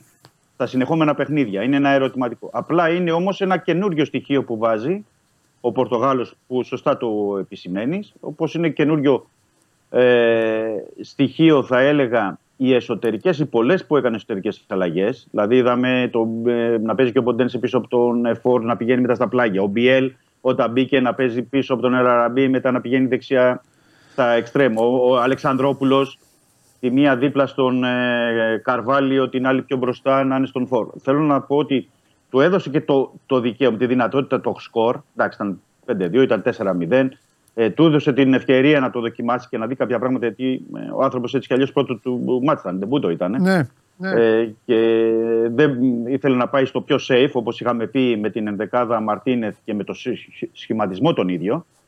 Αλλά μέσα στη διάρκεια του αγώνα άλλαξε πολλά πράγματα και έβαλε το δικό του στοιχείο, τη δική του συμβολή, ακόμα και στο pressing, ακόμα και στην, ε, ε στο πόσο ο Ολυμπιακός μπορούσε να ανακτήσει την μπάλα. Και ήταν ένα πολύ σημαντικό στοιχείο πώς μπορούσε να ανακτήσει. Δεν το είχε κάνει σε τέτοιο βαθμό ο Ολυμπιακός μέχρι τώρα. Και για να φτάσω και στο πρώτο ερώτημά σου, που, που έχει ως συνέπεια και ως αποτέλεσμα όλων αυτών που είδαμε, είναι όντως αυτό που είπες Παντελή, ότι υπήρχε ένας, ε, δεν ξέρω, θυμός, οργή, που ήταν όλα μαζί. Συν τον τεμπούντο του Καρβαλιά, αλλά ήταν, ήταν οι, οι παίκτες, για να το πω έτσι απλά, φορτωμένοι φορτωμένοι και ειδικά οι Έλληνες και ειδικά και οι πιο παλιοί, γιατί μέσα στους πιο παλιούς βάζω και τον Ποντένσε, έτσι άσχετα αν ήρθε φέτος, που γνωρίζει τον σύλλογο, γνωρίζει τα αποδητήρια, γνωρίζει την περιραίωση ατμόσφαιρα, γνωρίζει τι έχει γίνει και υπήρχε αυτή έτσι το πείσμα, το πάθος, ε, όπως λέμε στο ποδόσφαιρο έτσι τα μάτια τους γυάλιζαν για να, για να πάρουν αυτό το αποτέλεσμα και όχι απλά να πάρουν την νίκη είδες ότι κυνηγούσαν και μεγαλύτερο σκορ και είχαν την ευκαιρία. Έκανε πολλές αποκρούσει ο Ηλίτσα. Έχει, 10, ε, έχει πέντε επεμβάσεις πολύ δύσκολες. Ε, είναι, δεν ξέρω, αυτός ο, ο θυμός, ο θυμός πόσο μπορεί να κρατήσει και αν κρατήσει, ε, αν, όσο κρατήσει θα είναι καλό για τον Ολυμπιακό αγωνιστικά επαναλαμβάνω. Ναι, ναι. ναι. Ε, θα πρέπει να το δούμε αν θα έχει συνέχεια τη Δευτέρα στις ΣΕΡΕΣ με τον Πανσεραϊκό. Πολύ δύσκολο παιχνίδι. Αν αναλογιστούμε και το πρώτο μάτς, θυμάσαι πολύ καλά τι είχε συμβεί στο Καρσιάκη και πόσο δύσκολα κέρδισε τον Πανσεραϊκό τότε ο Ολυμπιακός. Και πόσο θα κρατήσει όλο αυτό για να μπορέσει να βοηθήσει και τον Καρβαλιάν να δουλέψει πιο ήρεμα ο άνθρωπος στο, στο Ρέντι. Ε, θα το δούμε. Θα το δούμε. Δεν μπορούμε να πούμε κάτι άλλο ε, πάνω σε αυτό. Πάντως ήταν μια καλή αντίδραση. Ναι. Ήταν σίγουρα μια ναι. καλή αντίδραση. Ήταν μια ε, καλή και ένα μήνυμα, θα έλεγα, αντεπίθεσης που θέλησαν να στείλουν οι παίκτες. Γιατί και στο, το τέλος γιατί το, το προσπερνάμε πολλές φορές, εσύ το γνωρίζεις πολύ καλά. Αλλά δεν ήταν και το πιο εύκολο να παίζουν σε άδειες εξέδρε με όλα αυτά που έχουν γίνει εχθές. Εννοώ σε κενό γήπεδο μετά από ήττες, Ευρώπη, μετά από γεγονότα, αφαιρέσεις βαθμών ναι. κτλ. Δεν είναι ναι. εύκολο για τον παίκτη Ωραία. να διεκδικεί μια πρόκριση. Ωραία. Αλλά θα, ε, το δούμε, θα το δούμε. Ωραία, ωραία, ωραία. Δεν έχουμε πολύ χρόνο. Μας κάθεται καλά ότι το ματς είναι τη Δευτέρα, οπότε θα τα πούμε τη Δευτέρα για τον Πανσεραϊκό. Να πούμε ότι ο Φορτούνης φεύγει από το Europa League ως πρώτος ως πρώτος, ε, ε, στην κατηγορία των assist. Ε, θα κάνω μια παρένθεση εδώ. Ναι. Θα κάνω μια παρένθεση επειδή το κοίταγα το πρωί. Ναι. Ο Φορτούνης ναι. δεν είναι μόνο πρώτος στις assist, ναι. πολύ σωστά λες. Ναι. Είναι ο πρώτος ο κορυφαίος στην αξιολόγηση, στη βαθμολογία, ναι. στις ειδικέ κατηγορίες. Ναι. Όλο τι φάσει των ομίλων του Europa League. Ναι. Μιλάμε για παίκτες ναι. που ήταν 32 ομάδες στο Europa League και ναι. με μεγάλες ομάδες. Ναι, είχε καλές ομάδες. Ε, πρώτα, απ όλα, πρώτα απ' όλα η μεγαλύτερη ομάδα του πλανήτη στο Europa League. Τώρα, τι συζητάμε. Λοιπόν, ε, να σου πω ε, κάτι τελευταίο για να σε αφήσω. Ε, Καταλαβαίνω ότι ο Ολυμπιακός αυτή τη στιγμή έχει τα, έχει τα θέματα του μέτωπα ανοιχτά ε, με, με, την πολιτεία, με την αστυνομία, με την ΕΠΟ, με τον ένα, με τον άλλο, τα μέτωπα στο γήπεδο, το νέο του προπονητή. Κα, ο, χα, καλός χαμός ή κακός χαμός, τα πάντα. Ναι. Μεταγραφές, τι γίνεται, πόσοι, πέντε; Μεταγραφές, ε, ναι. Γιατί αυτό το στυλ κιόλας, επαναλαμβάνω, θέλει και παίκτες. Ναι, ναι, ναι. Όχι, Τώρα θα πει κάποιος και πόσους. Ε, θα φύγουν και κάποιοι. Ε, εδώ, εντάξει, εδώ, εδώ για να είμαστε. Καλά το θέτεις. Καλά το θέτεις. Το θέμα είναι για να είμαστε και ακριβείς και ειλικρινείς. Ναι. Έτσι κι αλλιώς ο Ολυμπιακός πήγαινε για 4-5 μεταγραφές και προ Καρβαλιάλ. Α, εντάξει, ok. Okay, okay, Και με Καρβαλιάλ όμως ναι. πηγαίνει γιατί ο Πορτογάλος έχει διαγνώσει και έχει πει ότι εγώ ναι. θέλω ναι. Στη, στο κέντρο της ναι. άμυνας οπωσδήποτε παίκτη. Ναι. Ο Ολυμπιακός λοιπόν πηγαίνει για στόπερ, πηγαίνει για ένα εξαροκτάρι ναι περισσότερο ανασταλτικό, γιατί είδες και ε, χθες τελειώνει το ματ με Καρβάλιο Αλεξανδρόπουλο, που δεν ναι, είναι ναι. καθαρά εξάρια, είναι περισσότερο οχτάρια. Όπως είναι και ο Καμαρά. Ναι, ε, ναι. Θέλει λοιπόν ένα ξεροχτάρι εν δυνάμει ε, βασικό. Θέλει σεντερφόρ όπως και δίποτε. Και γι' αυτό υπάρχουν ε, και επαφές και γι' αυτό υπάρχουν, έχουν εντοπιστεί οι στόχοι. Και ε, από τη στιγμή που είδαμε και λίγο έτσι διάστημα για να πάρει και το βάρο να πληρώσει και ο Ρίτσαρτ τον είδαμε αριστερό εξτρέμ. Ε, θα, θα κοιτάξει και για εξτρέμ γιατί μέχρι τώρα ούτε ο Σολμπάκεν ούτε ο Σκάρπατ έχουν δώσει κάτι. Οπότε εκεί θα υπάρξει και μια συζήτηση περαιτέρω, θεωρώ, για τους δύο παίκτες στο τέλος του μήνα για να δούμε τι θα γίνει. Με το Σκάρπα δεν αποκλείω να πάρει και μεταγραφή. Γιατί έτσι κι αλλιώς το Ατλέτικο Μινέρο ναι, έχει φτάσει ναι. αυτή στα 5 εκατομμύρια που δίνει στην Νότιχαμ. Οπότε δεν, δεν αποκλείω μια πώληση δηλαδή, Σκάρπα από την Νότιχαμ. Και επειδή το επίπεδο είναι υψηλό, οι ομάδες οι πρωταθληματικές επειδή είπαμε για, το, για τους αριθμούς του κωστα ε, έχει ανάγκη την ουσιαστική ενίσχυση γιατί είναι υπέροχο για τον ίδιο το φορτούνι αυτό που έχει κάνει αλλά ξέρεις πάρα πολύ καλά κι εσύ και όλοι ότι μια ομάδα για να πετυχαίνει τους στόχους πρέπει να έχει ψηλά αρκετούς παίκτες. Ας μην είναι κάποιος πρώτος, αλλά ας έχει πέντε δευτερότριτους στις κατηγορίες. Το να είναι ένας μπροστά και όλοι οι υπόλοιποι να αναζητούνται, πάντα είναι θέμα. Μου θυμίζει μπάσκετ που ήσουν μικρός και είχαν οι ομάδες του μπάσκετ ε, έναν ξένο και έβαζε 45 πόντους. Και όλοι οι υπόλοιποι βάζανε 7-8. Κατάλαβε. Ναι. Είναι λίγο. Όχι. Και είναι και, και είναι και στη συγκεκριμένη συγκυρία, θα έλεγα, ναι. με τον Καρβαλιάλ. Γιατί άμα κοιτάξει κανείς, πρέπει να κοιτάμε και τι έχει κάνει και ο προπονητής ο καινούριος ναι. στις προηγούμενες ομάδες του. Δηλαδή θέλει στις προηγούμενες ομάδες του να υπάρχει μια ισορροπία ναι. και να κουβαλούν πολύ στις πλάτες του το βάρος ομάδας. Όχι Ναι. ένας ή δύο. Ε, μα έτσι είναι, έτσι Τώρα- είναι. Έτσι. Τώρα δηλαδή ο Ολυμπιακός εξαρτάται okay, από το φορτούνι πρωτίστω. Μα και τι να το κάνω, σου πω κάτι. Οπότε, Εσύ, ναι. τον Ντεμπρό είναι να, να παραστήσει και το Ναι. Σαλάχ μαζί να κάνει ο Κώστας. Άμα πίσω, άμα πίσω, όποιος επισκέπτεται σου βάζει δύο γκολ. ε, τι- Όχι, τι- δεν γίνεται. Δεν Δύο- γίνεται να δύο θα δέχεσαι έρχεσαι. δύο γκολ. Ναι, ναι, Ε, δεν γίνεται είναι- να δέχεσαι δύο γκολ. Πόσο. Κατάλαβες; Όχι, όχι, όχι, δεν γίνεται. Και ο Ολυμπιακός δέχεται δύο γκολ όπως το είπες τώρα. Δύο γκολ με την Τόπολα στο πρώτο μάτς. Με δύο γκολ Τέσσερις στο έφαγε, δεύτερο. τέσσερα έφαγε από αυτή. Οκτώ από τη Φράιμπουργκ. Και φαντάσου τα λιγότερα γκολ τα έφαγε από την καλύτερη ομάδα του ομίλου. Ναι. Όχι, χρειάζεται ισορροπία και είναι το πρώτο που πρέπει να, να δουλέψει ο Ολυμπιακός. Ναι. Δεν ξέρω τώρα κάτι τελευταίο, αν θέλεις να πούμε. Ε, δεν ξέρω, το ανεφέρατε παντελή για την κλήρωση και τους υποψήφιους αντιπάλους. Το έχουμε πει. Ναι, μωρέ, τα έχουμε, τα έχουμε Γιατί- πει. Τα ωραία, έχουμε... ωραία. Δευτέρα, Δευτέρα, Δευτέρα. Ωραία, ωραία, ωραία. Φιλιά. Α, ναι, σωστά, σωστά είναι Δευτέρα η κλήρωση στις 3, οπότε Δευτέρα, έχουμε και την δώσα. ευκαιρία νωρίτερα να κάνουμε και ανάλυση. Έτσι. Και μπαίνουν και στο site τα παιδιά και τα βλέπουν. Φιλιά, φιλιά. Ωραία. Καλό Γεια σου Σαββατοκύριακο. Δημήτρη, γεια σου Δημήτρη μου φιλιά. Πάμε γρήγορα για να τα προλάβουμε όλα. Τώρα θα αλλάζει λίγο το κλίμα. Επαναλαμβάνω όμως, το ξαναλέω από πριν, δεν είναι όπως ε, κάθε αποτέλεσμα ποτέ δεν είναι ίδιο. Κάθε πορεία δεν είναι ίδια. Προσπαθούμε να κερδίσω χρόνο μέχρι να φτιαχτεί ο, ο ταξιδιώτης. Ε, την ΑΕΚ θα την έπαιρνα μια βόλτα. Τον Παναθηναϊκό θα τον καταχέριαζα. Την ΑΕΚ θα την έπαιρνα μια βόλτα και θα έλεγα εντάξει, οκ, Καλά το ταξίδεψες. Έλα να το συζητήσουμε λίγο. Αυτό μου έβγαλε σαν α, σ- στο τέλος η ΑΕΚ. Το γιατί θα το πω στο, θα το πω στο Βαγγέλη και μετά θα τον αφήσω να σολάρει. Πάμε.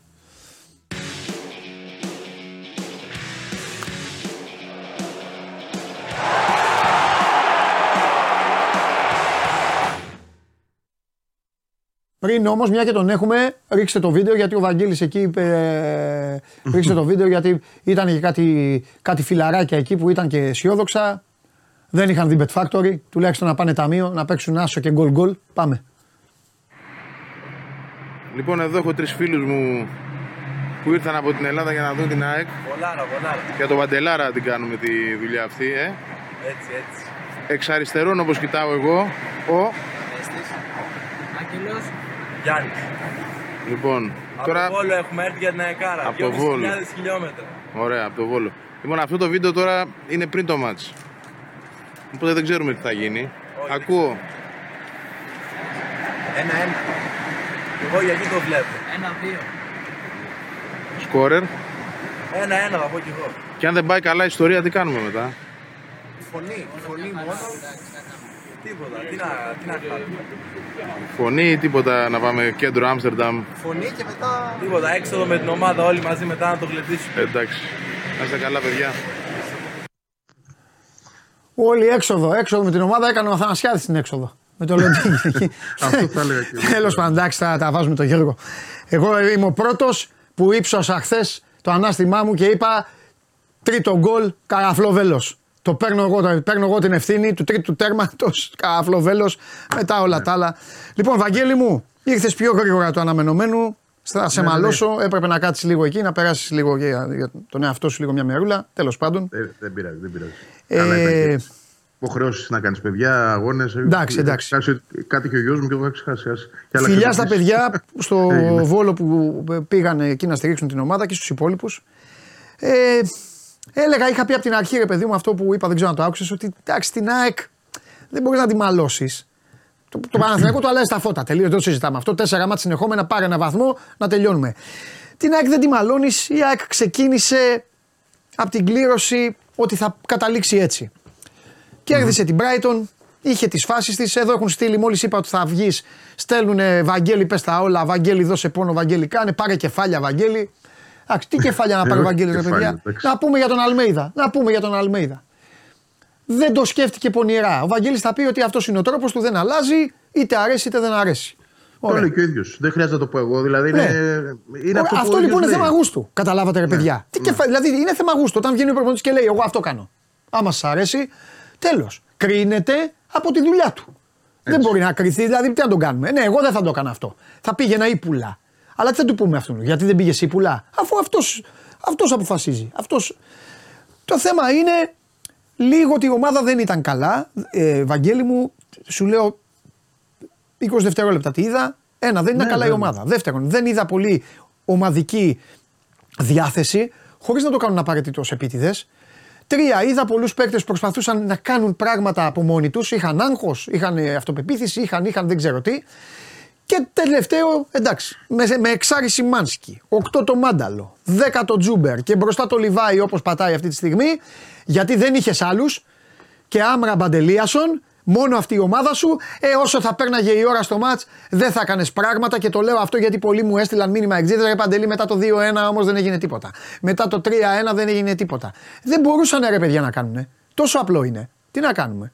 Αυτά. Ρίχτα. Έτσι, έτσι είναι. Θεωρώ ότι και κάποιοι παίκτες έχουν τρυπήσει και το ταβάνι τους σε αυτή τη διοργάνωση. Κοίταξε να δεις. Η ΑΕΚ μπήκε σε μια διοργάνωση την οποία δεν γνώριζε. Μάλλον ξεκίνησε από αλλού για να φτάσει εδώ που έφτασε. Ε, Τη έκατσαν και οι δύσκολοι αντίπαλοι, η αλήθεια είναι. Δεν είχε δηλαδή την τύχη να έχει μια κλήρωση παράδειγμα σαν του Παναθηναϊκού που μπορεί να ήταν. Θεωρώ θα συνέχιζε. Ναι, και εγώ συμφωνώ. Αλλά, και Μακάμπη θα την, θα την κέρδιζε. Ε, αυτά είναι όμως θεωρητικά. Λοιπόν, αυτό της έκατσε, μόνη της έφτιαξε τη μέρα της με την νίκη στην Πρεμιέρα και επίσης μπήκε σε αυτή τη διαδικασία ε, με τον Αλμέιδα να στηρίζει πάρα πολύ το ρόστερ και το γκρουπ όπως ο ίδιος λέει. Έτσι. Αλλά θεωρώ ότι μετά από αυτή τη διαδικασία και το τέλος της, από εκεί που ξεκίνησε με τα τέσσερα μάτια των προκριματικών, συν άλλα έξι, έχεις πλέον μια δεκάδα αγώνων μπροστά σου γεμάτη να δεις τι πρέπει να κάνεις για να το βελτιώσεις αυτό. Γιατί δεν μπορεί να λέμε ότι τη μία, ok, okay, έφταιγε ο Αθανασιάδης, την άλλη έφταιγε ο Στάνκοβιτς, την άλλη το λάθος του Σιμάνσκι, του Άμραμπατ, τα πέντε πέναλτις. Του Γιόνσον το τετατέτ. Ναι, τα πέντε πέναλτις. Σωστά, σωστά. Δηλαδή κα, κάποια, κάθε φορά μπορείς να βρεις. Ε, κάτι θα λέμε. Έχεις ναι. Όμως στο τέλος έχεις μια σούμα 10 αγώνων. Δεν θεωρώ ότι απέτυχες, αλλά δεν έκανες το κάτι παραπάνω. Και γιατί δεν το έκανες, Γιατί προφανώς αυτό το ταβάνι είναι των ποδοσφαιριστών για αυτό το επίπεδο που έπαιξαν. Έτσι. Αν είχαν ξαναλέω άλλη κλήρωση, μπορεί να κάνει και ένα βηματάκι παραπάνω. Αλλά κάπου θα τελείωνε και αυτό. Άρα εδώ ε, ο προπονητής πρέπει να κοιτάξει την επόμενη μέρα, να δει από αυτό το ρόστερ τι κρατάει και τι αφήνει. Θεωρώ ότι η ΑΕΚ θέλει αλλαγούλες αρκετές από του χρόνου φυσικά, γιατί δεν είναι προπονητής ο Αλμέδα που τα αλλάζει όλα το Γενάρη. Αλλά νομίζω πλέον έχει το manual μπροστά του. Είδε ποιος μπορεί και ποιος δεν μπορεί. Κατάλαβε, για παράδειγμα, αν είχε κάτι στο μυαλό του Παρά, τυχαία θα το πω για τον Μοχαμάντη, ε, τώρα θα έχει φαντάζομαι μια άλλη γνώμη. Αν είχε κάτι για τους τερματοφύλακες, πρέπει να το ξαναδεί. Αν είχε κάτι για τα δεξιά μπακ, και αυτό πρέπει να το φέρει μπροστά του και να το βάλει στο μικροσκόπιο. Τι γίνεται με τα χαφ; Γιατί δεν βγαίνει ο Πισάρο. Δηλαδή, του έδειξε αυτή η ιστορία της Ευρώπης κάτι που δεν θα του έδειχνε το πρωτάθλημα. Έτσι, γιατί για το πρωτάθλημα ίσως αυτό το ρόστερ να είναι και παρκές. Για να πάει η μέχρι το τέλος. Όχι απαραίτητα να το πάρει, αλλά να είναι εκεί διεκδικώντας και τους δύο τίτλους μέχρι το τέλος. Ε, ούτε εκείνος φυσικά είναι άμυρος ευθυνών συγγνώμη, στο, στο τακτικό κομμάτι. Προφανώς και αυτός είναι ο τρόπος του. Αλλά θα έρθει κι άλλος και θα σου πει και γιατί να μην είναι λίγο πιο ευέλικτος Ρεπαντήλη σε ένα παιχνίδι; Δηλαδή, γιατί να προειδεάζει για αυτό που θα δούμε λέγοντας στη συνέντευξη τύπου π.χ. ότι εγώ βαριέμαι να παίζω γιατί. Το, το θεωρώ βαρετό, συγγνώμη για να το πω ακριβώς όπως το είπε, να παίζω για την ισοπαλία. Ναι, συμφωνώ. Okay. συμφωνώ. Ναι, και εγώ συμφωνώ. Αυτό Όχι, συμφωνώ, συμφωνώ με αυτό που λες. Εγώ το είπα πρώτος. Θα πήγαινα με ευελιξία. Θα έκανα... Αυτή είναι και το ρόλο της προπονητικής Ευαγγελή. Ναι, να κάνεις και κανένα κόλπο. Να... Κατάλαβες. Το ότι κάτι είναι βαρετό ενδεχομένως δεν σημαίνει ότι είναι και μία αποτελεσματικό ναι, Δηλαδή κάποια στιγμή χρειάζεσαι και κάτι διαφορετικό. Ναι, ναι, ναι. Εντάξει, θεωρώ ότι για κανένα προπονητή στον κόσμο δεν υπάρχει πώς να το πω, ε, χάρτη για τα πάντα. Ε, νομίζω Έτσι. ότι ίσως σε, σε ένα-δύο παιχνίδια με διαφορετική διαχείριση η ΑΕΚ να είχε πάρει την πρόκριση από αυτό το γκρουπ. Ναι. Έτσι. Ναι. Έτσι θεωρώ εγώ. Χωρίς να τον ψέγω παρόλα αυτά που έχει τις ιδέες του, τις αρχές του. Αυτό είναι, το λέει, δίκαιος είναι. Έτσι. Δεν, δεν κρύβει σε κανέναν κάτι. Εγώ έτσι θα πάρω να παίξω. Ακόμα και χθες δηλαδή η ομάδα που κατέβασε είχε μια επιλογή άλλη ναι. να κάνει. Στην αρχή ναι. Να έβαζε τον Γαλανόπουλο από την αρχή. Ναι, ναι. Είδες όμως ότι πήγε full. Δηλαδή ναι. πήγε σαν να είχε το αντί Πινέδα το Μάνταλο να παίξει με τον Τσούμπερ πίσω από τον Γκαρσία, με δύο ακραίους. Δηλαδή πήγε να παίξει το ματς ναι. για να νικήσει. Αυτή είναι η νοοτροπία του. Δεν τον κακίζω γι' αυτό φυσικά. Ναι. Και το δικό μου, το δικό μου απόσταγμα από ότι αυτή την, ε, την πορεία, άμα θέλετε δείξτε και τον, και τον Όμιλο, η δική μου γνώμη είναι ότι όλα παίχτηκαν η ατυχία της ΑΕΚ, ατυχία τέλος πάντων, ήταν ότι εκεί στα τελειώματα της κακής ε, εικόνας, της τραγικής εικόνας, όχι κακής, τραγικής εικόνας, στα τελειώματα της τραγικής εικόνας του Άγιαξ, η ΑΕΚ τον είχε στη Νέα Φιλαδέλφια και δεν τον κέρδισε. Αυτό ήταν το, αυτό ήταν το ματς που έκρινε τον ε, Όμιλο. Όλα τα άλλα ok. Okay. Και η Brighton εγώ πίστευα ότι θα κέρδιζε και έπαιξε και πολύ, ε, πολύ καλύτερα η ΑΕΚ από ό,τι περίμενα. Δηλαδή εγώ περίμενα ότι η Brighton θα έπαιρνε εκδίκηση, να σου το πω έτσι. Ναι. Αλλά δεν μου έκανε εντύπωση δηλαδή που κέρδισε η Bayern και όλα αυτά. Και έφτασε, πήγε εκεί που εσύ το έλεγες. Το έλεγες. Πήγε να παίξει τώρα τελικό με τον Άγιαξ που πήρε το φανσίπ και κάποια στιγμή άλλαξε την, την ιστορία. Τόσο απλό είναι. Ναι. Ε, Ω συνολική εικόνα, τώρα για να είμαστε και ειλικρινείς, ναι. πρέπει να είμαστε ευχαριστημένοι. Ε, βέβαια, αυτό είπα. Γι' αυτό δεν τη μαλώνεις. Δεν τη μαλώνεις. Ναι, ναι, ναι. Από αυτό που, που είδαν τα ματάκια μας. Δηλαδή, Βεβαίως. εγώ ευχαριστιόμουν να τη βλέπω την ΑΕΚ. Ναι. Σε αυτή την πορεία της. Ναι. Άσχετα αν ήταν πράγματα τα οποία. Ε, πάρα πολλές λεπτομέρειες που δεν είναι πάντα συγκυρίες. Είναι και θέμα ικανότητας και θέμα επίπεδου και θέμα budget και θέμα roster ναι. και τα πάντα. Εγώ δεν μπορώ να λέω πάντα για τυχεία. Και είναι, δηλαδή... και, αυτή, και είναι και αυτή, θα το πω χήμα, είναι και αυτοί οι κολοτραυματισμοί που και ναι. αυτό είναι, δηλαδή, αν μου πει, που πείτε τώρα, πάμε, μου πεις πάμε με πέντε εξήδες να φάμε και πάμε και φάμε, εγώ θα φάω βέβαια, αλλά όταν θα μιλήσω θα πω το εξής. Ότι, παιδιά, δύο πράγματα για τον Αλμίδα. Το ένα ότι είναι πολύ, πολύ ξεροκέφαλος, αλλά καλά κάνει. Οι μεγάλοι προπονητές έτσι ήταν. Ο Ιωαννίδης τι ήταν. Ο Ντούντα τι ήταν. Ο Μπράντοβιτς τι είναι; Ο Μπάγεβιτ ο Μπάγεβιτ τι ήταν. Οι μεγάλοι όλοι, έτσι πήγαινε. Ο, ο Λουτσάσκο τι είναι; Όλοι. Απλά ο Ρασβάν θα κάνει και την πονηριά του. Είναι ό,τι είναι ο καθένας. Ε, ένα αυτό και δεύτερον, δεν ξέρω πραγματικά το λέω. Δεν, δεν ξέρω μήπως πρέπει να κατεβάσει μες στη βδομάδα και μία ταχύτητα στην προπόνηση. Είναι, είναι, πολλά, ναι. είναι πολύ, πολύ τραυματισμοί, ρε παιδί μου. Είναι πολύ. Ε, και πλήρωσε και αυτό η ΑΕΚ. Ναι, πλήρωσε και αυτό. Το τελευταίο, το τελευταίο διάστημα έχω μάθει ότι το κάνει. Δηλαδή Άξι. έχει μειώσει λίγο το χρόνο. Ναι. Την, ένταση, την ένταση δεν τη μειώνει. Ε, είναι η δουλειά του τέτοια. Δηλαδή, ε, κοίταξε να δεις. Εδώ πρέπει να μιλάμε και με δεδομένα τα οποία εμείς δεν γνωρίζουμε. Τι εννοώ. Αυτός καθημερινά έχει κάποιες μετρήσεις, ξέρει που θα τους πιέσει, ξέρει ποιους δεν θα πιέσει. Ναι. Ξέρει όμως από την άλλη ότι αν ρισκάρει να γυρίσει τελείως τον διακόπτη, ναι. θα χάσει αυτό που βγάζει η ομάδα μέσα στο γήπεδο. Αυτή είναι η θεωρία του, αυτή είναι η φιλοσοφία του και έτσι θα πορεύεται Πάντα. Είναι εύκολο για μας να το λέμε γιατί και εγώ το κάνω. Δεν ψεγω κανέναν έτσι. Και εγώ το κάνω και λέω καμιά φορά ρε παιδί μου γιατί πρέπει να είναι τόσο ε, δυνα, δυνατές οι προπονήσεις, τόσο μαχητικές. Αυτοί δεν κάνουν προπονήσεις. Καμιά φορά νομίζω ότι κάνουν στιβομάχε. Δηλαδή τις προάλλες ε, δεν μου περιέγραψαν και το σκηνικό να ξέρω πώς, αλλά μου κουντί στέρισε τώρα το, το Πινέδα σε, χωρίς να το θέλει το παιδί, αλλά αυτό ναι. είναι κομμάτι της προπόνησης. Να πεις μπορεί να γίνει και σε μια χαλαρή προπόνηση. Εννοείται. Αλλά όσο πιο πιεστικός είσαι, τόσο ναι. ανεβαίνουν και οι πιθανότητες να έχεις τέτοια θέματα. Μάλιστα. Και γι' αυτό τα βλέπουμε και τα ζητήματα. Ε, Καταλήγοντας, ε, θεωρώ ότι ο Αλμέδα αυτό το ευρωπαϊκό ταξίδι θα το μετρήσει πάρα πολύ από εδώ και πέρα.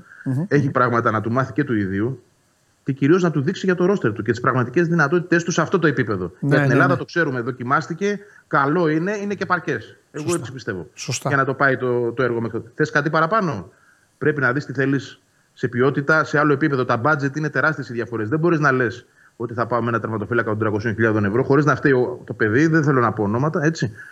Ή το, ένα αριστερό μπακ 250.000 ευρώ και άλλος να έχει παίκτες εκατομμυρίων ευρώ. Κάποια στιγμή αυτός στο γήπεδο θα φανεί. Δεν Βαγγελί, θα κάνει. Επιμένεις ότι δεν θα κάνει τίποτα τώρα το Γενάρη; Κοίταξε, δεν, επιμέ... δεν επιμένω ότι δεν θα κάνει τίποτα. Θεωρώ ότι θα κάνει κάτι περισσότερο από μία Α. κίνηση. Άντε και η, μία, δύο, η, μία που θα, η μία τελικά που τη βάζεις τη μία. Γιατί τώρα πια περνάει ο καιρός και αρχίζουν και πληθαίνουν, ξέρεις, κατάλαβες, πληθαίνουν οι θέσεις ανάγκης. Ναι. Πριν 1,5 μήνα, ένα μήνα, λέγαμε μόνο αριστερό μπακ. Τίποτα άλλο δεν λέγαμε. Ναι, ναι, ναι, ναι. Και τώρα. Κοίταξε. Ε, θέλω να δω πώς θα πάει η ιστορία με τον Αραούχο διότι έχει ένα ζήτημα στο γόνατο, το είπαμε και χθες, και πρέπει να δούμε αν θα χρειαστεί να μπει πάλι χειρουργείο ή όχι. Θεωρώ ότι αν από αυτό το κομμάτι, ποια είναι η απουσία, δεν ξέρω γιατί δεν, έχουμε, δεν έχουμε λεπτομέρειες και δεν μας δίνονται. Έτσι. Δεν ξέρω τι ακριβώς, ποιο, πόσο ακριβώς θα χρειαστεί να μείνει έξω. Ε, αν όμως δεις ότι μένει αρκετά, θέλεις παίχτη εκεί. Θεωρώ εγώ γιατί ε, τραυματισμοί βγαίνουν συνέχεια, ειδικά στους χαφ. Ο Σιμάνσκι δηλαδή είναι ο μόνος που φέτος είναι σιδερένιο του αυτού. Ε, αριστερό μπακ, τι να σου πω. Ε, αν θεωρεί ότι ο Πίλιος είναι καλά, αυτό είναι θέμα προπονητή καθαρά εδώ. Αν, αν τον έχει πείσει ο Πίλιος ότι όταν θα φύγουν οι δύο Ιρανοί είμαι καλά, δεν έχω θέμα. Έχω τον αριστερό μου μπακ και έχω κάλυψη το Σιντιμπέ, δεν θα γίνει κίνηση. Αν θεωρεί όμως ότι ο Πίλιος δεν είναι έτοιμος, η πρέπει να πάρει παιχτική εκεί. Είναι μεγάλο το ρίσκο και πολλοί αγώνες. Γι' αυτό σου λέω ότι εντάξει, επίθεση δεν το συζητάω. Ε, στα εξτρέμ ο ίδιος δείχνει τον Πισάρο θα τον ε, προσπαθήσει να τον επαναφέρει. Θεωρώ ότι αυτό θα πάρει μέχρι το τέλος της σεζόν. Θα του τη δώσει αυτή τη χρονιά και από το καλοκαίρι βλέπουμε. Περιμένει το Φερνάντες πίσω, οπότε δεν βλέπω μέσω επιθετικά εγώ κάποια προσθήκη. Το εντοπίζω μεσαία γραμμή αριστερό μπακ αυτή τη στιγμή. Ωραία. Αν υπάρχουν κάποιες προτεραιότητες. Ούτε για το τερματοφύλακα, γιατί από χθες έχει σηκωθεί πολύ αυτή η κουβέντα. Ε, δεν, είναι εύκολο, να δεν είναι εύκολο να βρει τώρα. Η ΑΕΚ, άμα θέλει, θέλει βασικό, έτσι δεν είναι. Άμα συζητάμε. Ε, ωραία, ναι. πώ θα βρεις Γενάρη μήνα. Δεν είναι. Δεν γίνεται. Δεν είναι. Και πολλοί λένε να τα δώσει να πάρει τον Πρινιόλ. και να τα δώσει και να τον πάρει τον Πρινιόλ, να τον πάρει το καλοκαίρι. Το καλοκαίρι θα ε, δεν δηλαδή, Αυτό θέλω να πω. Δεν είναι μια απλή διαδικασία έτσι. Βεβαίως. Αλλά θεωρώ ότι μέσα από όλο αυτό που έζησε η ομάδα και ο Αλμέδας στην Ευρώπη έχει πλέον τον Μπούσουλα μπροστά του να κάτσει να τον διαβάσει σωστά και να δει τι θέλει παραπάνω, αν θέλει να ανεβάσει την ΑΕΚ παραπάνω ναι. στην Ευρώπη. Ωραία. Για την κουβέντα που κάναμε χθες με αφορμή αυτά, όλους τους τραυματισμούς και όλα αυτά, η ΑΕΚ είχε, έκανε τίποτα ή συνεχίζει το ίδιο. Ξέρω, είπαν οι άνθρωποι. Όχι, δεν, δεν έχει δοθεί κάτι από την ΑΕΚ. Κάποια αλλαγή. Παρα... Ξέρω εγώ. Όχι, όχι, όχι. όχι. Δεν, δεν βλέπω Πολιτική εννοώ αλλαγή, κάτι. Υπά, υπάρχει πάντως, επειδή συζητήθηκε πολύ το θέμα και εσωτερικά και με εμάς, γιατί να σου πω και κάτι σε κάποια στιγμή φαινόμαστε και εμείς τόσο ευάλωτοι, ενώ δεν θα έπρεπε να είμαστε. Ναι, βέβαια, ναι, ναι, λογικό είναι. Λογικό. Και για να έχει και ο ρεπόρτερ μια αξιοπιστία προς τα έξω, δεν θα πρέπει να εκτίθεται. Ναι, σωστό. Από την, από την ομάδα. Έτσι. Γιατί πώς θα πιστεί ο άλλος ότι εγώ είμαι αξιόπιστος; Ναι, ναι. Αν, αν πηγαίνω στο Άμστερνταμ και δεν μπορώ να του πω ότι λείπει ο Πινέδα, ενώ Σωστό. Έχω, ταξ, έχω ταξιδέψει εκεί. Έτσι. Μάλιστα. Κάπου αυτό το πράγμα πρέπει να αλλάξει. Πρέπει να βρεθεί μια άλλη ισορροπία. Θεωρώ έχουμε μεταφέρει και εμείς τις σκέψεις μας. Είναι θέμα προπονητή, το ξαναλέω. Από εκεί ξεκινάει. Δεν είναι θέμα διοίκησης, είναι θέμα προπονητή. Ναι, ναι, ναι. Τι να σου πω. Στο μυαλό Ωραία. του δεν είμαι, αλλά θα προσπαθήσουμε. Εντάξει. λοιπόν. λοιπόν, τα λέμε Δευτέρα που έχει και παιχνίδι έτσι κι αλλιώς και ναι, ναι, ναι. να δούμε και σε τι κατάσταση θα είναι, ποιοι θα είναι. Ναι, ναι, έχουν ναι. όλοι, όλοι έχουν παγιδούλες αυτή την αγωνιστική. Και είναι διπλή της γιατί είναι Δευτέρα Πέμπτη εκτός. Είναι Πανετολικός, Πανσεραϊκός. Έχει και έξω μετά, ναι, ακολουθεί το. Mm.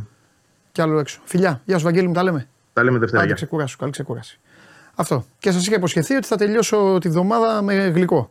Έλα, γλυκό, έλα μέσα. Τυραμισού. Τυραμισού. Τέλος πάντων. Προφιτερόλ. Ε, ε, ε, μπίτερ, πάστα. Μαύρα είναι. Ποντικάκι. Ποντικάκι. Ποντικάκι. Με μάτια από σαντιγούλα.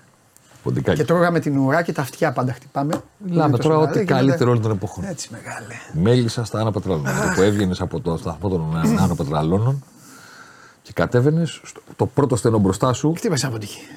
Το πρώτο στενό μπροστά σου είναι ο παράλληλος είναι ο δρόμο που γεννήθηκε ο Φάδε από το πατρικό του Ναι, και στον κάθετο μέναμε τα πρώτα χρόνια. Ναι, ναι. Εδώ. Στη γωνία είχε τη μέλισσα. Ποντικάκι. Και Σάρι Μέλισσα 3-1. Το ημίχρονο. Τρία. Φου. Αθάνατα πετράλαιο. Λοιπόν, στο σταθμό ακριβώς. Τι γίνεται. Καλά, όλα καλά. Έχουμε να τα πούμε πολλές μέρες. Λοιπόν. Με- ε, Ούτε 12 ώρες. εντάξει, Τι ώρα. χάμος Α, είναι, όχι, ναι, εντάξει. ναι, ναι. Πέρασαν 12 ώρες. Εντάξει. Δείχνουν να έχουν καταλάβει. Δείχνουν όλοι να έχουν καταλάβει. Και αυτό είναι ευχάριστο. Τι εννοείς; Δείχνουν να έχουν καταλάβει τι έχουν κάνει. Βγάζω τον Πάοκ έξω, που αυτή τη στιγμή είναι δικαιολογημένο στο σύννεφό του. Δείχνει ο Ολυμπιακός να έχει καταλάβει ότι ναι, μεν, αλλά. Δείχνει η ΑΕΚ να έχει καταλάβει ότι μήπως πρέπει και λίγο να βάλουμε και λίγο την πονηριά όταν ξαναπέξουμε Ευ- Ευρώπη. Και ο Παναθηναϊκός είναι η τρίτη, τέταρτη φορά που ακούω πνευματικά απροετοίμαστη ομάδα. Ναι. Αυτό είναι και λίγο ανησυχ- ανησυχητικό. Εντάξει. Νομίζω ότι. Για ελληνική ομάδα. Ξέρεις τι, μου, φαίνεται, μου φαίνεται ότι έχουμε αυτή τη στιγμή, ρε παιδί μου, μία βραδιά πίσω μας ε, και έναν όμιλο πίσω μας για κάθε ομάδα, τέσσερις όμιλου, που μου φαίνεται δύσκολο κάπως να τους δει διαφορετικά ανάλογα με την ομάδα που είναι. Καλά, ναι. Δηλαδή, ε, νομίζω ότι όποια ομάδα και να υποστηρίζει ο καθένας, πρέπει να πει ότι okay, ο Ολυμπιακός πήρε τη βάση, δεν είναι για να πάρει τη σημαία και να είσαι σημειοφόρος πίσω από τους υπόλοιπους. Εντάξει. Ο, Πα, ο Πάοκ παίρνει τη σημαία, γίγαντας, μπράβο σου, παρότι κατώτερη διοργάνωση, δεν έχει καμία σημασία. Εντάξει, ναι, ναι. Έκανε ό,τι έκανε και είχε γερμανική ομάδα. Δεν έπαιζε με ανυπάρκτους, που λέει και κάποιος. Εντάξει. Η ΑΕΚ έχει το αστερίσκος είχε όμιλο φωτιά, το οποίο καθορίζει όλο το δελτίο. Που λέγανε, λέει, κύριε καθηγητά, η μάνα μου χθες αυτά δεν μπορούσα να διαβάσω και εκείνο και το άλλο. Έχει τη σκλήρωση στο όχ. Ναι, μπράβο. και ο Παναθηναϊκός είναι το έλα στο γραφείο. Αυτό, μπράβο. Ναι. Πρέπει να τα πούμε. Έλα, φέρε, φέρε, φέρε και δαιμόνα στο τέλος του τριμήνου, πρέπει να τα συζητήσουμε. Συμφωνώ. Είναι αυτό. Μου φαίνεται περίεργο κάποιος να διαφωνήσει με αυτό. Α, εγώ είμαι Όχι. εκείνο και το θεωρώ διαφορετικό. Νομίζω ότι Ναι, αυτό σου λέω. κάπως όλοι. έτσι είναι η εικόνα. Και νομίζω ότι έτσι τη βλέπουν την εικόνα και εντός των ομάδων. Ναι. Καλά πατάνε σε αυτό. Έτσι νομίζω. Ναι, ναι, ναι. Ότι ο Ολυμπιακός μπορεί να βγάλει μια παραπάνω χαρά χθες. Εντάξει, ήταν λίγο ζώρικο 20ήμερο. Ναι, Έντε, και μας Βόλος... μας πολεμάτε Ναι, και, και μας όλο λέγατε αυτό, αυτό ναι, και ναι, εκείνο. ναι, ναι, ναι. Οκ. Ναι. Αλλά τώρα σε καθαρά ψυχρή λογική. Σε γήπεδο, ναι, μα εντάξει, το ξέρουν. Αυτό είναι. Θέμη στο δεύτερο γκολ, εδώ το, το βλέπω και οι Ολυμπιακοί γελάγανε. Στο δεύτερο γκολ πέφτει κυνηγητό. Μιλάμε ταινία, κομμωδία, ε, ταινία. Έξι κυνηγάνε έναν. Το θέμα είναι ότι έχουμε ε, φοβερό πρωτάθλημα.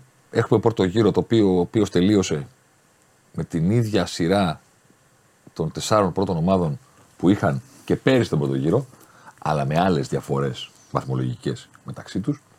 Τώρα είναι Παναθηναϊκός ΑΕΚ, ΠΑΟΚ, Ολυμπιακός, όπως και πέρυσι στον πρώτο γύρο, αλλά όχι με τον Παναθηναϊκό σε τόσο μεγάλη διαφορά. σα ίσα που με τον Ντέρτο η απόσταση είναι τρεις βαθμοί. Ένα μάτς. Και δυστυχώς η επανέναρξη θα είναι σε αυτό το κρύο περιβάλλον Κορονοϊός. των κεκλεισμένων των θυρών σε ένα πρωτάθλημα που δεν του ταιριάζει το χορ, στο χορτάρι, αυτό που σημαίνει στο χορτάρι δεν του ταιριάζει. Το να Λοιπόν, διεξάγεται σε ναι, κλίγοντα. συμφωνώ. και σε ένα πρωτάθλημα, εγώ θέλω να το πω, φέτος έχουμε ένα ντέρμπι το οποίο δεν τελείωσε και έχουμε τα θλιβερά που έγιναν στον Παναθηναϊκό. Δεν τα ξεχνάω γιατί είναι και πρόσφατα. Όμως, πέρυσι είχαμε ένα πρωτάθλημα το οποίο το διεκδίκησαν τρεις ομάδες playoff και πήγανε τελικά δύο έτσι μέχρι την τελευταία αγωνιστική και οι δύο έφεραν άσχημο αποτέλεσμα στο γήπεδο τους που θα μπορούσε να τους κοστίσει τον τίτλο απέναντι σε μισητούς αντιπάλους εννοώ, σε αντιπάλους μεγάλες ομάδες και δεν έγινε το παραμικρό. Ο Ολυμπιακός πήγε στην έδρα της ΑΕΚ και της πήρε 0-0 και εκείνη τη στιγμή θα μπορούσε να της στερεί το πρωτάθλημα και δεν έγινε τίποτα. Ο Πάοκ πήγε στην έδρα του Παναθηναϊκού, τον ισοφάρισε, το κράτησε και πάλι εκείνη τη στιγμή που ο Παναθηναϊκός ένιωθε ότι χάνει το πρωτάθλημα μέσα στα χέρια του δεν έγινε τίποτα. Δεν ξεχνάω τα υπόλοιπα που έχουν συμβεί, ούτε τα φετινά. Λέω ότι. Εντάξει, εκεί ήταν κοντά τα μάτσο όμως. Δηλαδή παθαίνεις αυτό, ξέρεις ότι σε τρεις μέρες έχεις άλλο μεγάλο μάτσο. Οπότε. Μαζί σου. Ε, Κατάλαβες. Σε κάθε Και είναι η περίπτωση- πρεμούρα του τίτλου εκεί. Σε κάθε περίπτωση όμως. Πρέπει να είσαι πολύ χαζός Το εκεί, δηλαδή, Σαββατοκύριακο είχε Παναθηναϊκός ΑΕΚ, το οποίο Ναι. ήρθε Χ Ναι. και ο Παναθηναϊκός είχε το επόμενο με τον Μπάουκ. Δεν το έκανε όπα. Ναι, ναι. Άσος ό,τι και να γίνει. Ναι. Καταλαβαίνόμαστε. Ναι, ναι, ναι. Δεν το έκανε ή άσος ή δεν τελειώνει, δεν θα φύγετε από εδώ μέσα. Ναι, Ούτε η ΑΕΚ το έκανε με τον Ολυμπιακό που μάλιστα την είχε πληγώσει και δεν είχε προειδοποιήσει γιατί δεν έβαλε τρία. Τρία, ναι. Στην Τελευταία κανονική αγωνιστική. περίοδο. Τελευταία αγωνιστική. Και πηγαίνεις στο κήπεδο της 0-0 μέχρι το τέλος. Έγινε κάτι; Δεν έγινε κάτι. Θέλω να πω ότι πήραμε μια απάντηση που δεν την, πε- εγώ δεν την περίμενα αυτή την απάντηση να μου τη δώσουν οι ομάδες. Εγώ πίστευα ότι όποτε κρίνεται στο ελληνικό ποδόσφαιρο ο τίτλος στο τέλος. Δεν, δεν θα τελειώσει. Είναι αυτό που λέγανε πέρυσι, δεν λέγανε πολύ. Θα τελειώσει, ε, αυτό. Ναι, και τελείωσε. Ριζούπολη, Ευθυμιάδης, Ναι, όλα. Βάρελα. Ναι. Το παρελθόν δεν το έλεγα εγώ, δεν είμαι είμαι απεσιόδοξος. Το παρελθόν λέει ότι δεν το αντέχουμε ναι. να κρίνεται. Γίνονται πράγματα extreme. Τελικά δεν έγινε τίποτα. Και δεν έγινε τίποτα.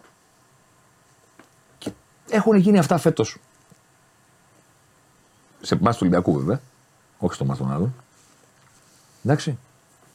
Και βρισκόμαστε τώρα να παίζουμε δύο μήνες κυκλισμένων όλοι. Να δούμε, πώ είναι και λιγότερο. Μήπως. Τέλος πάντων, να δούμε. Μακάρι, το μεγάλο μακάρι είναι για την υγεία του αστυνομικού.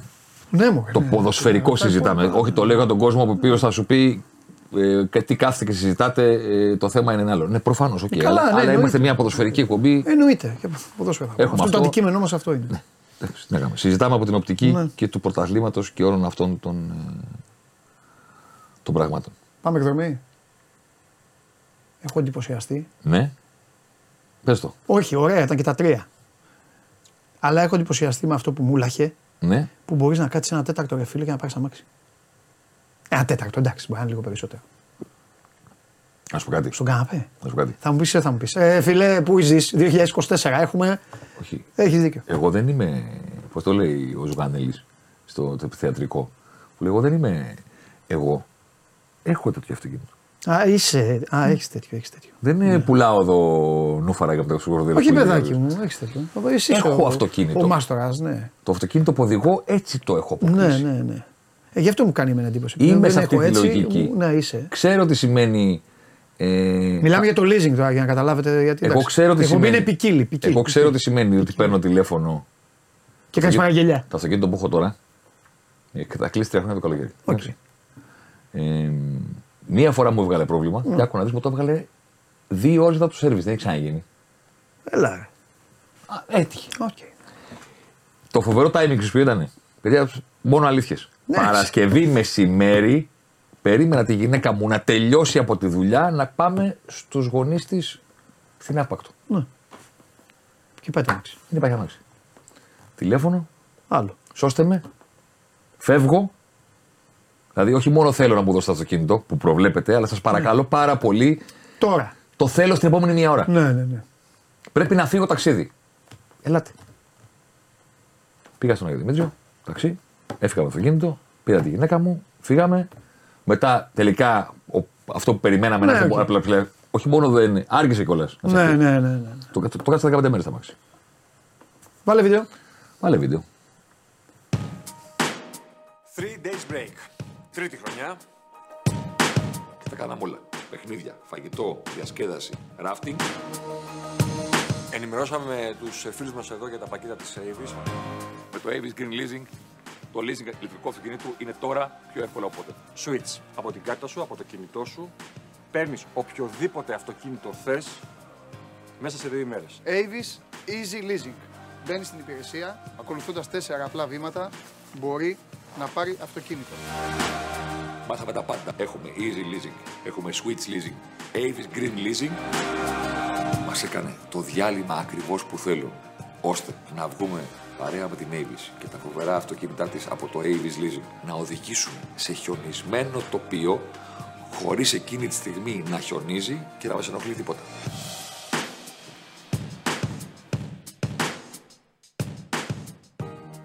Η δική μου ήταν για από τη στυλίδα. Τι να τους πεις. ήταν για... Φιλέ, φιλέ, ήταν μεγάλο το δρόμο. Ήταν εκεί βλέπω το Ήταν χέρι. φοβερό το δρόμο που μας έγινε, φίλε. Φοβερό. Παιδιά, για να ξέρετε τι γίνεται. Από την Παρασκευή που είχαμε βρεθεί στη Βιτίνα, ε, την Πέμπτη, ξέραμε ότι η πρόγνωση του καιρού λέει ότι την Κυριακή θα ρίξει χιόνι. Τώρα, να το διαβάζεις σε μια οθόνη του κινητού, δεν το πιστεύεις. Εντάξει. Πάμε για ύπνο Σάββατο, το Σάββατο βράδυ, μία η ώρα, τι ώρα πήγε ο καθένας. Ξυπνάμε το πρωί. Κουραμπιέ. Λευκό όλο. Λες τι έγινε εδώ; Δεν θα φύγουμε, λέγαμε. Τι έγινε εδώ; το δικό μου Τι έγινε εδώ; Να ρίξει χιόνι, εντάξει, να το στρώσει με αυτή. Συνεχίζει. Δηλαδή παίρνουμε πρωινό, δεν σταματάει να πεις ότι έριξε τη νύχτα και την ημέρα τίποτα. Πότε θα λιώσει. Ρίχνει, ρίχνει, ρίχνει, ρίχνει, ρίχνει. Έρχεται η ώρα, βλέπετε στο βίντεο που μιλάμε στον κόσμο και πέφτουν οι νυφάδες. Ευτυχώς δεν βάλαμε στο βίντεο που είναι ο Χάρης Σταύρου και πετάει Ναι, ναι, ναι, ναι, ναι, ναι. χιονόμπαλες. Εγώ είπα στα παιδιά της Avis ότι είναι οι νικητές του τριμέρου. Γιατί αυτή η περατζάδα, αυτή, Ε, αυτό. αυτές οι εικόνες. Αυτό. Άλλοι, Και την ώρα που άλλοι έρχεται ψάχνουν η- να πάνε στην Ολλανδία. Στην Ολλανδία Και την θέλουν ώρα και που στο- έρχεται στο να Ελσίνκι. κάνουμε η βόλ- τη βόλτα, ανοίγουν τα σύννεφα, βγαίνει ένας ήλιος έτσι λίγο να Έτσι. σε ζεσταίνει στο πρόσωπο Ναι. και είναι χιονισμένο τοπίο. Ναι. Πηγαίνουμε από τη Βιτίνα στην Ελλάδα μια διαδρομή όνειρο, όνειρο. Αυτοκινητάρες, αυτά. Τους εξηγούσα εγώ τι- το πάθος μου. Έτσι. Δεν έχω ηλεκτρικό αυτοκίνητο, μην παρεξηγηθώ, αλλά είναι. Αν ήθελα να κάνω κάτι στα αυτοκίνητα δηλαδή. Ναι. είναι Εντάξει, να- ακόμα δεν είναι και. Τα λέει, τα λέει και ο Μποϊδάνης εδώ. Προσπαθούν για Τι; το ηλεκτρικό, αλλά είναι δύσκολο ακόμα. Ξέρεις, περισσότεροι είναι, νοικιάζουν σπίτι, πώς θα το βάλεις, πώς θα το φορτίσεις, σε ποιους χώρους. Είναι πολλά. Φιλέ. Έτσι όπως είναι η Ελλάδα δομημένη, πρέπει να πάρεις σπίτι για να Ή- πάρει να πάρεις ηλεκτρικό Ή, αυτοκίνητο. Καταλαβες. ή, ή, Ή στον δρόμο. όχι. Ποιο, τι; Πες το. Μπορεί να Εδώ, το- άμα δουλεύει εδώ. Α, το, εδώ εννοείς. Κάτω. Ναι. Εντάξει. Ή Σωστό, να είσαι σε έχει κανένας εδώ. που δουλεύουμε από το πρωί μέχρι το βράδυ στον ίδιο χώρο. Ναι, ναι, Που και- είμαστε και σε να ένα έχεις. κτίριο το οποίο έχει Το οποίο έχει, φόρτιση, έχει, έχει, έχει. έχεις θέση πάρκινγκ. Αξέλα πόσοι άνθρωποι, αυτό το κατάλαβες. Μαζί σου. Λοιπόν. Μαζί σου. Απλώς κάποιος αν, αν έχει γκαράζ. Δεν είναι ανάγκη να έχει κάτι Ναι. φοβερό. Δηλαδή να είναι, μένει σε βιλά. Αν έχει Ναι. στην πολυκατοικία Ναι. του. Να το βάλει για τον εαυτό του. Στη γωνία κτλ. Τριφασικό ρεύμα και αυτά. Λοιπόν, θέλω να κάτσω άλλη μία ώρα με Κούκλος. το Θέμη, όπως ξέρετε, αλλά άμα κάτσω άλλη μία ώρα, ο Θέμης δεν θα κάνει εκπομπή με τον Παντελή. Και οπότε πρέπει να φεύγουμε. Σκηνοθέτη το παίρνεις έτσι. Φιλιά πολλά. Κυριακή ραντεβού game night. Και Δευτέρα κανονικά show must go on. Και Κυριακή Μπαίνετε έχει δύο στο μάτσα. site. Ε, Κυριακή έχει; Τι έχει Τι Κυριακή; Ποιος παίζει; Ατρόμητος Παναθηναϊκός. Τη Δευτέρα έχει δύο μάτσε. Ναι, και Δευτέρα έχει τα άλλα δύο παιχνίδια. Ό,τι έχει να γίνει. Λοιπόν, ε, εντάξει. Λοιπόν, φιλιά πολλά Πάμε. τα λέμε. Μένετε στο σπορ Πάμε για 24, γιορτές. ενημέρωση, συνέχεια και όλα τα υπόλοιπα και καλά Χριστούγεννα. Πολύ ωραία. Φιλιά.